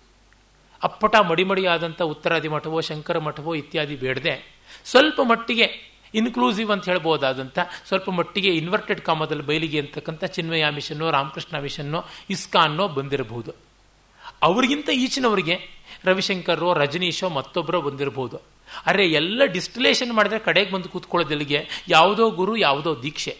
ಇನ್ಯಾವುದೋ ಫೋಟೋ ನೆಚ್ಕೊಂಡು ಇನ್ಯಾವುದೋ ಮಂತ್ರ ನೆಚ್ಕೊಂಡು ಇನ್ಯಾವುದೋ ಧ್ಯಾನ ನೆಚ್ಚಿಕೊಂಡು ಕೂತ್ಕೊಳ್ತಕ್ಕಂಥದ್ದು ಅಲ್ಲಿಗೆ ಬರುತ್ತೆ. ಆ ಮಟ್ಟಕ್ಕೆ ಬಂದರೆ ಕಮ್ಯುನಿಸಮ್ ಏನು? Marxism is Christianity without Christ or Islam without Mohammed ಅಂತ ಎಷ್ಟೋ ಜನ ವ್ಯಾಖ್ಯಾನ ಮಾಡಿದ್ದಾರೆ. ಹೀಗೆ ನಮ್ಮ ಆರ್ಯ ಸಮಾಜದವರು ಮಾಡ್ತಾರಲ್ಲ, ಅದು ಒಂದು ಅವಿವೇಕ, ವಿಗ್ರಹಾರಾಧನೆ ಇಲ್ಲ ಅಂತ. ದಯಾನಂದರು ಶಿವಲಿಂಗದ ಮೇಲೆ ಓಡಾಡತಕ್ಕಂಥ ಇಲಿಯನ್ನು ಕಂಡು, ಆ ಇಲಿ ಶಿವಲಿಂಗದಂಥ ದೇವಸ್ವರೂಪದ ಮೇಲೆ ಓಡಾಡುತ್ತೆ ಅಂದರೆ ವಿಗ್ರಹದಲ್ಲಿ ಏನು ಸತ್ವ ಇಲ್ಲ ಅಂತ ಅರ್ಥ ಅಲ್ವಾ ಅಂತ. ಅಲ್ಲ, ಆ ಕಲ್ಲನ್ನೇ ದೇವರು ಅಂತ ಒಪ್ಕೊಳ್ಳೋಕ್ಕಾದ ಮೇಲೆ ಜಡವಾದ ಕಲ್ಲೇ ದೇವರಾದರೆ ಚೈತನ್ಯಶೀಲವಾದ ಇಲಿ ದೇವರಲ್ವ? ಆ ಮಟ್ಟದ ಪ್ರಜ್ಞೆ ಹೊರಗೆ ಬರಲಿಲ್ಲ. ವಿಗ್ರಹಾರಾಧನೆ ಬೇಡ ಅಂತಾರೆ. ದಯಾನಂದರ ಫೋಟೋನ ಇಟ್ಟಿದ್ದು ಇಟ್ಟಿದ್ದೆ. ಚಿತ್ರವ ವಿಗ್ರಹ, ರೇಖೆಯ ಬಣ್ಣಗಳ ವಿಗ್ರಹ, ಭಾಷೆ ವಿಗ್ರಹವಲ್ವಾ? Thought is an image, speech is an image. ಅವಲ್ಲದೆ ಇನ್ನೆಂಥದ್ದು? ಅಂದರೆ ಅನುಕೂಲಕಾರಿಯಾದ ಚೌಕಟ್ಟು ಹಾಕ್ಕೊಂಡು ಅದರಿಂದ ಆಚೆಗಿರ್ತಕ್ಕಂಥದ್ದೆಲ್ಲ ಸರಿ ಇಲ್ಲ ಅಂತ ತಗಾದೆ ಮಾಡ್ತಕ್ಕಂಥದ್ದು. ಅದರಿಂದ ಎಷ್ಟೋ ಪ್ರಯೋಜನ ಇದ್ದಿರಬಹುದು ಆದರೆ ತತ್ವದೃಷ್ಟಿಗೆ ಬಂದರೆ ಮೂರ್ಖತೆಗೂ ಅದಕ್ಕೂ ಯಾವ ವ್ಯತ್ಯಾಸವೂ ಇಲ್ಲ ಅಂತ ಗೊತ್ತಾಗುತ್ತೆ. ಸ್ವಾಮಿ ನಮ್ಮ ಮಿತಿ ಇದು. ಬಡವ, ನೀನು ಮಡಗದಂಗಿರು ಅಂತ ಇಲ್ಲಿದ್ದೀವಿ ಅಂದರೆ ಅದು ಸರಿ. ಹಾಗಲ್ಲದೆ ನಾನು ಮಹಾಶುದ್ಧ, ಮಿಕ್ಕವರೆಲ್ಲ ಸರಿಯಲ್ಲ ಅಂತ ಹೇಳ್ಬಿಟ್ಟು ಲಲಿತಾ ಸಹಸ್ರಾಮ ಪರಮಾಶ್ಲೀಲವಾದದ್ದು ಅಂತಂದರೆ ವೇದದಲ್ಲಿ ಇಲ್ವಾ ಅಶ್ಲೀಲತೆ? ಇಲ್ಲ, ಆ ವೇದ ಮಂತ್ರಕ್ಕೆ ಬೇರೆ ಅರ್ಥ. ಆರ್ಯ ಸಮಾಜದಲ್ಲಿ ಹೇಳ್ತಾರೆ. ಲಲಿತಾ ಸಹಸ್ರಾಮಕ್ಕೂ ಬೇರೆ ಅರ್ಥ ಇದೆ. ಯಾಕೆ ಹೇಳಬಾರ್ದು ಹಾಗೆ? ಸ್ತನಭಾರದಳನ್ ಮದ್ದ ಪಟ್ಟ ಬಂಧವಲಿತ್ರಯ ಸ್ತನ ಅಂದರೆ ಸೂರ್ಯ, ಚಂದ್ರರು ಅಂತ ಅರ್ಥ. ಅದನ್ನ ಶಂಕರರು ಕೂಡ ಸೌಂದರ್ಯ ಲಹರಿನಲ್ಲಿ ಹೇಳಿದ್ದಾರೆ. ತ್ರಿವಲಿ ಅಂತ ಹೇಳಿಬಿಟ್ಟಂತಂದ್ರೆ ಅಧಿಭೂತ, ಅಧಿದೇವ, ಅಧ್ಯಾತ್ಮ ಅಂತ ಮೂರು ಸ್ತರದ್ದು. ಅಧಿಭೂತ ಸ್ತರದಲ್ಲಿ ಸೂರ್ಯ ಅಂತಂದ್ರೆ ಸೂರ್ಯಬಿಂಬ, ಚಂದ್ರ ಅಂದರೆ ಚಂದ್ರಬಿಂಬ. ಅಧಿದೇವ ಸ್ತರದಲ್ಲಿ ಸೂರ್ಯನಾರಾಯಣ ಮತ್ತು ಸೋಮದೇವ ಅಂತ. ಅಧ್ಯಾತ್ಮ ಸ್ತರದಲ್ಲಿ ಮನೋಬುದ್ಧಿ ಪ್ರತೀಕ ಅಂತ ಅದನ್ನು ತೋರಿಸೋಕ್ಕಿರೋದು ಅಂತ ನಾನು ವ್ಯಾಖ್ಯಾನ ಮಾಡಿದ್ರೆ ಹ್ಞೂ ನಮಗೆ ನಿರುಕ್ತ ಆಧಾರ ಇದೆ ನಮಗೆ ಇನ್ನೊಂದು ದುರುಕ್ತ ಆಧಾರ ಇದೆ ಅಂತ ಹೇಳ್ಬೋದು. ಎಂಥದ್ದಿದು ಅಂದರೆ ರಾಜ ಮೆಚ್ಚಿಂದಿ ರಂಭ ಅಂತ ತೆಲುಗಿನಲ್ಲಿ ಒಂದು ಗಾದೆ. ರಾಜ ಮೆಚ್ಚಿದವಳು ರಂಭೆ. ಅವರಿಗೆ ರಾಜ್ಯ ಎಷ್ಟಿರುತ್ತೋ ಅಷ್ಟು, ಹರಪನಹಳ್ಳಿ ಅಷ್ಟು ರಾಜ್ಯದೊಳಗೆ ಅಷ್ಟೇ. ಅದರ ಆಚೆಗೆ ಆ ರಂಭೆ ಹೋಗ್ಬಿಟ್ಟು ಬಿಕನಾಸಿ ಅಂತ ಆಗ್ತಾಳೆ. ಯಾಕೆ ಅಂತಂದರೆ ಇಷ್ಟು ಇಂಟಾಲರೆನ್ಸ್ ಬಂದುಬಿಟ್ರೆ ಏನಿದೆ ಅರ್ಥ? ಇದು ನಾವು ಕಾಣಬೇಕಾದದ್ದು. ಸುಧಾರಣೆಯ ಹಿಂದೆ ನಮಗೊಂದು ಶಾಂತಿ ಇರಬೇಕು. ಅದರಿಂದ ಶಾಂತೋ ಮುಚ್ಚಿಯೇತ ಬಂಧೇಭ್ಯ, ಮುಕ್ತಸ್ತ್ವನ್ಯಾನ್ ವಿಮೋಚಯೇತ್. ಶಾಂತನಾದವನು ಅಜ್ಞಾನ ವಿಮುಕ್ತನಾಗಬೇಕು. ಹಾಗೆ ಶಾಂತಿ ಮತ್ತು ಜ್ಞಾನ ಉಳ್ಳಂಥವನು ಬೇರೆಯವ್ರನ್ನ ಬಿಡಿಸಬೇಕು ಅಂತ. ಇದು ನೋಡಿದಾಗ ನಮಗೆ ಗೊತ್ತಾಗುತ್ತೆ, ಆಗ ಸುಧಾರಣೆ ನಡೀದೇ ಇದ್ರೂ ಕೂಡ ಯಾವ ಉದ್ವಿಗ್ನತೆಯೂ ಬರುವಂಥದ್ದಲ್ಲ. ಕೃಷ್ಣನಿಗೆ ಯಾವ ಸುಧಾರಣೆ ನಡೆಯಲಿಲ್ಲ ಅಂದರೆ ಏನೂ ಸಂಕಟ ಇರಲಿಲ್ಲ. ಆ ರೀತಿ ಆದದ್ದು ಬೇಕು. ಜ್ಞಾನಿ ಯಾರು ಅಂದರೆ ತನ್ನ ಊಟ ಮಾಡ್ತಾ ರುಚಿಯಿಂದ ಆಸ್ವಾದ ಮಾಡ್ತಾ ಇರ್ತಕ್ಕಂಥ ಅನ್ನವನ್ನು ಯಾರು ಎಸಿಬೇಕು ಅಂತಕ್ಕಂಥ ಒಂದು ಸಂದರ್ಭ ಬಂದರೆ ಬಿಟ್ಟು ಹೋಗ್ತಾನೆ. ಎಸಿಬೇಕು ಅಂತಲ್ಲ. ಯಾರೋ ಅಲ್ಲಿ ಬಿದ್ದರು ಇನ್ಯಾವುದೋ ಆಯಿತು ಅಂತಂದರೆ ಅದನ್ನು ಹಾಗೆ ಬಿಟ್ಟು ಹೋಗ್ತಾನೆ. ಅದರ ಬಗ್ಗೆ ಯೋಚನೆ ಇರುವುದಿಲ್ಲ. ಕೈ ಹಿಡಿದಾಗ ಆ ಕೆಲಸದಲ್ಲಿ ತಾದಾತ್ಮ್ಯ. ಕಕ್ಷಿಗಾರನೇ ಓಲು ಹೋರು ನಿಮ್ಮ ನ್ಯಾಯಕ್ಕೆ ಸಾಕ್ಷಿಯ ಒಲಿರು ತೀರ್ಪಾಗುವಂದು ಅಂತ ಡಿ ವಿ ಜಿಯವರು ಹೇಳಿದ್ರಲ್ಲ, ಆ ರೀತಿಯಾದಂಥದ್ದು ಅಂಟಿಯೂ ಅಂಟದಿರುವಿಕೆ ತೆಂಗಿನಕಾಯಿ ಒಳಗಡೆ ಗಿಟಕಿದೆ. ಗಿಟಕು ತೆಂಗಿನಕಾಯಿಗೆ ಅಂಟಿಯೇ ಇರೋಲ್ಲ. ಆದರೆ ತೆಂಗಿನಕಾಯಿ ಒಳಗೆ ಇದೆ. ತೆಂಗಿನಕಾಯಲ್ಲಿ ಅದು ಸರಿಯಾಗಿದೆ ಅಂತೀರಾ? ತೆಂಗಿನಕಾಯಲ್ಲಿ ಅದು ಅಂಟಿಕೊಳ್ಳದೇ ಇರೋದ್ರಿಂದ ಬಿಡುಗಡೆ ಹೊಂದಿದೆ ಅಂತೀರಾ? ಹೇಗಂತಂತೀರಾ? ಚಿಪ್ಪನ್ನು ಒಡೆಯಿರಿ. ಗಿಟಕು ಒಡೆಯೋದಿಲ್ಲ. ಅದೇ ಹಾಸಿ ಚಿಪ್ಪನ್ನು ಹೊಡೆದ್ರೆ ಇದು ಒಡೆಯುತ್ತೆ. ಅಂದರೆ ಏನು? ಇದು ಒಳಗಿದ್ದು ಹೊರಗಿರತಕ್ಕಂಥದ್ದು ಅದು ಕುರ್ವನ್ನಪಿನ ಲಿಪ್ಯತೆ ಅನ್ನುವ ಗೀತಾ ತಾತ್ಪರ್ಯ ಯಾವುದಿದೆ ಅಲ್ಲಿಗೆ ಬರತಕ್ಕಂಥದ್ದು. ಹೀಗೆ ಗ್ರಹಣ ಅನ್ನುವ ಕಾದಂಬರಿ ಮೇಲ್ನೋಟಕ್ಕೆ ಒಂದು ಸನ್ಯಾಸಿ ಹೆಣ್ಣಿಗೆ ಸೋತಂಥದ್ದು, ಗಂಡು ಹೆಣ್ಣಿನ ಸಂಬಂಧ, ಗರ್ಭ ಗರ್ಭಿಣಿಯರ ಸಂಬಂಧ. ಹೀಗೆ ಅನೇಕ ಸ್ತರದಲ್ಲಿ ಅದು ಆಲೋಚನೆ ಮಾಡ್ತಾ ಇದ್ದಂತೆ ಕಂಡರೂ ಕೂಡ ಕಟ್ಟ ಕಡೆಗೆ ಬರತಕ್ಕಂಥದ್ದು ಒಬ್ಬೊಬ್ಬರಿಗೆ ಒಂದೊಂದು ರೀತಿಯಾದ ಗ್ರಹಣ. ಆ ಗ್ರಹಣವನ್ನು ಹೊರಗಿನ ನೋಟದಿಂದ ಬಂದರೆ ಅವರಿಗೆ ಹಿಡಿದಿದೆ ಅಂತ. ಆ ನಿಜವಾಗಿ ನೋಡಿದರೆ, ಅಂತರಿಕ್ಷದಲ್ಲಿ ನಿಂತು ನೋಡಿದರೆ, ಮೂರನೇ ದೃಷ್ಟಿಯಿಂದ ನೋಡಿದರೆ ಗ್ರಹಣ ಯಾವುದೂ ಹಿಡಿದಿಲ್ಲ. ಆದರೆ ಇದು ಹೇಳಿದ್ದು ತಪ್ಪ. ಅದೊಂದು ಆಹಾರ್ಯ ಸತ್ತ ಅಂತ ಮಾಡಿಕೊಂಡಾಗ ತಪ್ಪಲ್ಲ. ಆಹಾರ್ಯ ಸತ್ತ ಅಂತಂದರೆ ನಮ್ಮ ಭಾರತೀಯ ತತ್ವಶಾಸ್ತ್ರದಲ್ಲಿ ಬಹಳ ಸುಂದರವಾದಂಥ ಕಲ್ಪನೆ. ಪಾರಮಾರ್ಥಿಕ ಸತ್ತ ಬ್ರಹ್ಮವಸ್ತು ಒಂದೇ ಇರುವುದು. ಇನ್ಯಾವುದು ಸಾಪೇಕ್ಷವೇನೆ ಅಂತ. ಈ ಲೋಕ ಇತ್ಯಾದಿ ಸಾಪೇಕ್ಷವಾದದ್ದು. ಸೂರ್ಯ ಹುಟ್ಟುತ್ತಾನೆ ಸೂರ್ಯ ಮುಳುಗುತ್ತಾನೆ ಇತ್ಯಾದಿ ಎಲ್ಲ ಸಾಪೇಕ್ಷವಾದಂಥದ್ದು, ವ್ಯಾವಹಾರಿಕ ಸತ್ತ. ಇನ್ನು ಪ್ರಾತಿಭಾಸಿಕ ಸತ್ತ ಬಿಸಿಲು ಕುದುರೆಯಲ್ಲಿ ನೀರು ಕಾಣಿಸಿದ್ದು, ಹಗ್ಗದಲ್ಲಿ ಹಾವು ಅಂತ ಅನಿಸಿದ್ದು, ಅದು ಪ್ರಾತಿಭಾಸಿಕ, ಅದೊಂದು ಭ್ರಮೆ ಕ್ಷಣಕ್ಕೆ ಮುರಿಯುವಂಥದ್ದು, ಕನಸು ಕಂಡು ಮತ್ತೆ ಎದ್ದಾಗ ಆಗುವಂಥದ್ದು. ಅಂದರೆ ಎಲ್ಲವೂ ಸತ್ಯವೇ, ಈ ಸತ್ಯದ ಆಯುಷ್ಯ ಇಷ್ಟು, ಆ ಸತ್ಯದ ಆಯುಷ್ಯ ಅಷ್ಟು, ಇದು ಇನ್ನೊಂದರದ್ದು ಅಷ್ಟು ಅಂತ ಇನ್ನು ಆಹಾರ್ಯ ಸತ್ತ ಅಥವಾ ಆಕಲ್ಪ ಸತ್ತ ಅನ್ನುವುದು ಏನೆಂದರೆ, ನಾವು ಮುಖ ಚಂದ್ರನಂತಿದೆ ಅಂದರೆ ಚಂದ್ರ ಮುಖಕ್ಕೂ ಬೇಕಾದಷ್ಟು ವ್ಯತ್ಯಾಸ ಇದೆ. ಚಂದ್ರ ಮುಖ ಅಲ್ಲ. ಆದರೆ ಮುಖ ಚಂದ್ರನಂತೆ ಇದೆ ಅಂತ ಅನ್ನುವಲ್ಲಿ ಚಂದ್ರನ ಕಂಡ್ರೆ ಉಂಟಾಗುವ ಆಹ್ಲಾದ ಮಾತ್ರ ಇಲ್ಲಿ ತಾತ್ಪರ್ಯ, ಇನ್ಯಾವುದೂ ಅಲ್ಲ ಅಂತ. ಮತ್ತು ಹೀಗಿಟ್ಟುಕೊಂಡಾಗ ಸಾಧಿಸ್ತಕ್ಕಂಥ ಒಂದು ಸ್ವಾರಸ್ಯ ಏನಿದೆ? ದುಂಬಿಗಳು ಕಮಲವನ್ನು ಮುತ್ತದೆ, ಇವಳ ಮುಖವನ್ನು ಮುತ್ತಿಬಿಡ್ತು ಅಂತಂದರೆ ಮುಖ ತಾವರಿಯಷ್ಟು ಸುಂದರವಾಗಿದೆ ಎನ್ನುವ ಅರ್ಥಕ್ಕಾಗಿ ಮಾಡಿರುವುದೇ ಹೊರತು ದುಂಬಿ ಮುತ್ತೇ ಬಿಡ್ತು ಅಂತಲ್ಲ, ಮುತ್ತಿದ್ರು ಅವಳು ಹಾಗೇನೆ ನಗ್ನಗ್ತಾ ನೋಡ್ಕೊಂಡಿರೋದಕ್ಕೆ ಅದು ಏನದು? ಗೊಂಬೆಯ ಮನುಷ್ಯಳ. ಅದೆಲ್ಲ ಅಲ್ಲ. ಹೀಗೆ ಅದರ ಉದ್ದೇಶ ಏನು ಅಂತ ನೋಡಿಕೊಂಡು ವಿಲ್ಲಿಂಗ್ ಸಸ್ಪೆನ್ಷನ್ ಆಫ್ ಡಿಸ್ಬಿಲೀಫ್ ಅಂತೀವಲ್ಲ, ನಮ್ಮ ಸಂದೇಹಗಳನ್ನು ಅಮಾನತಿನಲ್ಲಿಡುವುದು. ಸಿನಿಮಾ ಹೀರೋ ಪ್ಯಾಂಟಿನ ಇಸ್ತ್ರಿಯೂ ಮುರಿಯದೆ, ಆ ಬಿಳಿ ಪ್ಯಾಂಟಿಗೆ ಒಂದಿಷ್ಟು ಧೂಳಾಗದೆ ಹತ್ತು ಜನರನ್ನು ಚಚ್ಚಿ ಹಾಕಿದ ಅಂತಂದರೆ ಇದು ಸಾಧ್ಯವ? ಸಾಧುವ ಅಲ್ಲ. ಅವನ ಶೌರ್ಯ ಅಲ್ಲಿ ನಮಗೆ ಇರ್ತಕ್ಕಂಥದ್ದು. ಆ ಮಟ್ಟದವನು ಅಂತ ಆಗದೆ ಅವನಲ್ಲಿ ಮೆಚ್ಚುಗೆ ಬರೋಲ್ಲ. ಅವನಲ್ಲಿ ಮೆಚ್ಚುಗೆ ಬರದೆ ಕಥೆಯಲ್ಲಿ ನಮಗೆ ತಾದಾತ್ಮ್ಯ ಸಹಾನುಭೂತಿ ಬರೋಲ್ಲ ಅಂತ ಮಾಡಿದ್ದು ಅಂತ ಅಂದುಕೊಳ್ತೀವಿ. ಇಷ್ಟೆಲ್ಲ ತರ್ಕ ಮಾಡದೆ ಅಂದುಕೊಂಡಿರ್ತೀವಿ, ಅದು ಆಹಾರ್ಯ ಸತ್ತ ಅಂತ. ಹೀಗೆ ಗ್ರಹಣ ಅನ್ನೋದನ್ನು ಒಂದು ಆಹಾರ್ಯ ಸತ್ತ ಅಂತ ನೋಡಿದಾಗ ಆಸ್ವಾದ. ಅದನ್ನೊಂದು ಪರಮಾರ್ಥ ಸತ್ತ ಅಂತ ನೋಡಿದಾಗ ಕಳವಳ. ವ್ಯವಹಾರ ಸತ್ತ ಅಂತ ನೋಡಿದಾಗ ಜೀವನ ನಡೆಯುತ್ತೆ. ಹೀಗೆ ನಾವು ಕಾಣಬೇಕಾದದ್ದು ಅನ್ನುವ ಒಂದು ಅದ್ಭುತವಾದ ತತ್ವಕ್ಕೆ ನಾವು ಬರುವುದನ್ನು ಭೈರಪ್ಪನವರ ಈ ಕಾದಂಬರಿಯಲ್ಲಿ ಕಾಣಬಹುದು. ಹೀಗೆ ಅವರ ಒಂದೊಂದು ಕಾದಂಬರಿಯಲ್ಲೂ ಸ್ವಾರಸ್ಯ ಉಂಟು. ಅವರೇ ಹೇಳಿಕೊಂಡಿದ್ದಂತೆ ಇದು ಅಷ್ಟು ಉತ್ತಮ ಮಟ್ಟದ್ದಲ್ಲ, ಅದರ ರಚನಾ ದೃಷ್ಟಿಯಿಂದ ಅಲ್ಲ ಅನ್ನೋದ್ರೊಳಗೇನೆ ಈ ತಿರುಳಿದೆ ಅಂದರೆ ಇನ್ನು ಅವರ ಸರ್ವೋತ್ಕೃಷ್ಟವಾದ ಕಾದಂಬರಿಗಳ ಮಟ್ಟ ಎಂಥದ್ದಿರಬಹುದು ಅನ್ನೋದನ್ನು ನೋಡಬಹುದು ಲ್ಯಾಟಿನ್ನಲ್ಲಿ ಒಂದು ಗಾದೆ ಪೀಡೆ ಹರಿಕ್ಯುಲಮ್ ಅಂತ. ಹೆರಾಕ್ಲೀಸ್ ಅಥವಾ ಹರ್ಕ್ಯುಲೀಸನ ಕಾಲನ್ನು ನೋಡಿ, ಹೆಜ್ಜೆ ನೋಡಿ ಅವನ ಆಳ್ತನ ಏನು ಊಹಿಸು ಅಂತ ಹೇಳಿಬಿಟ್ಟು.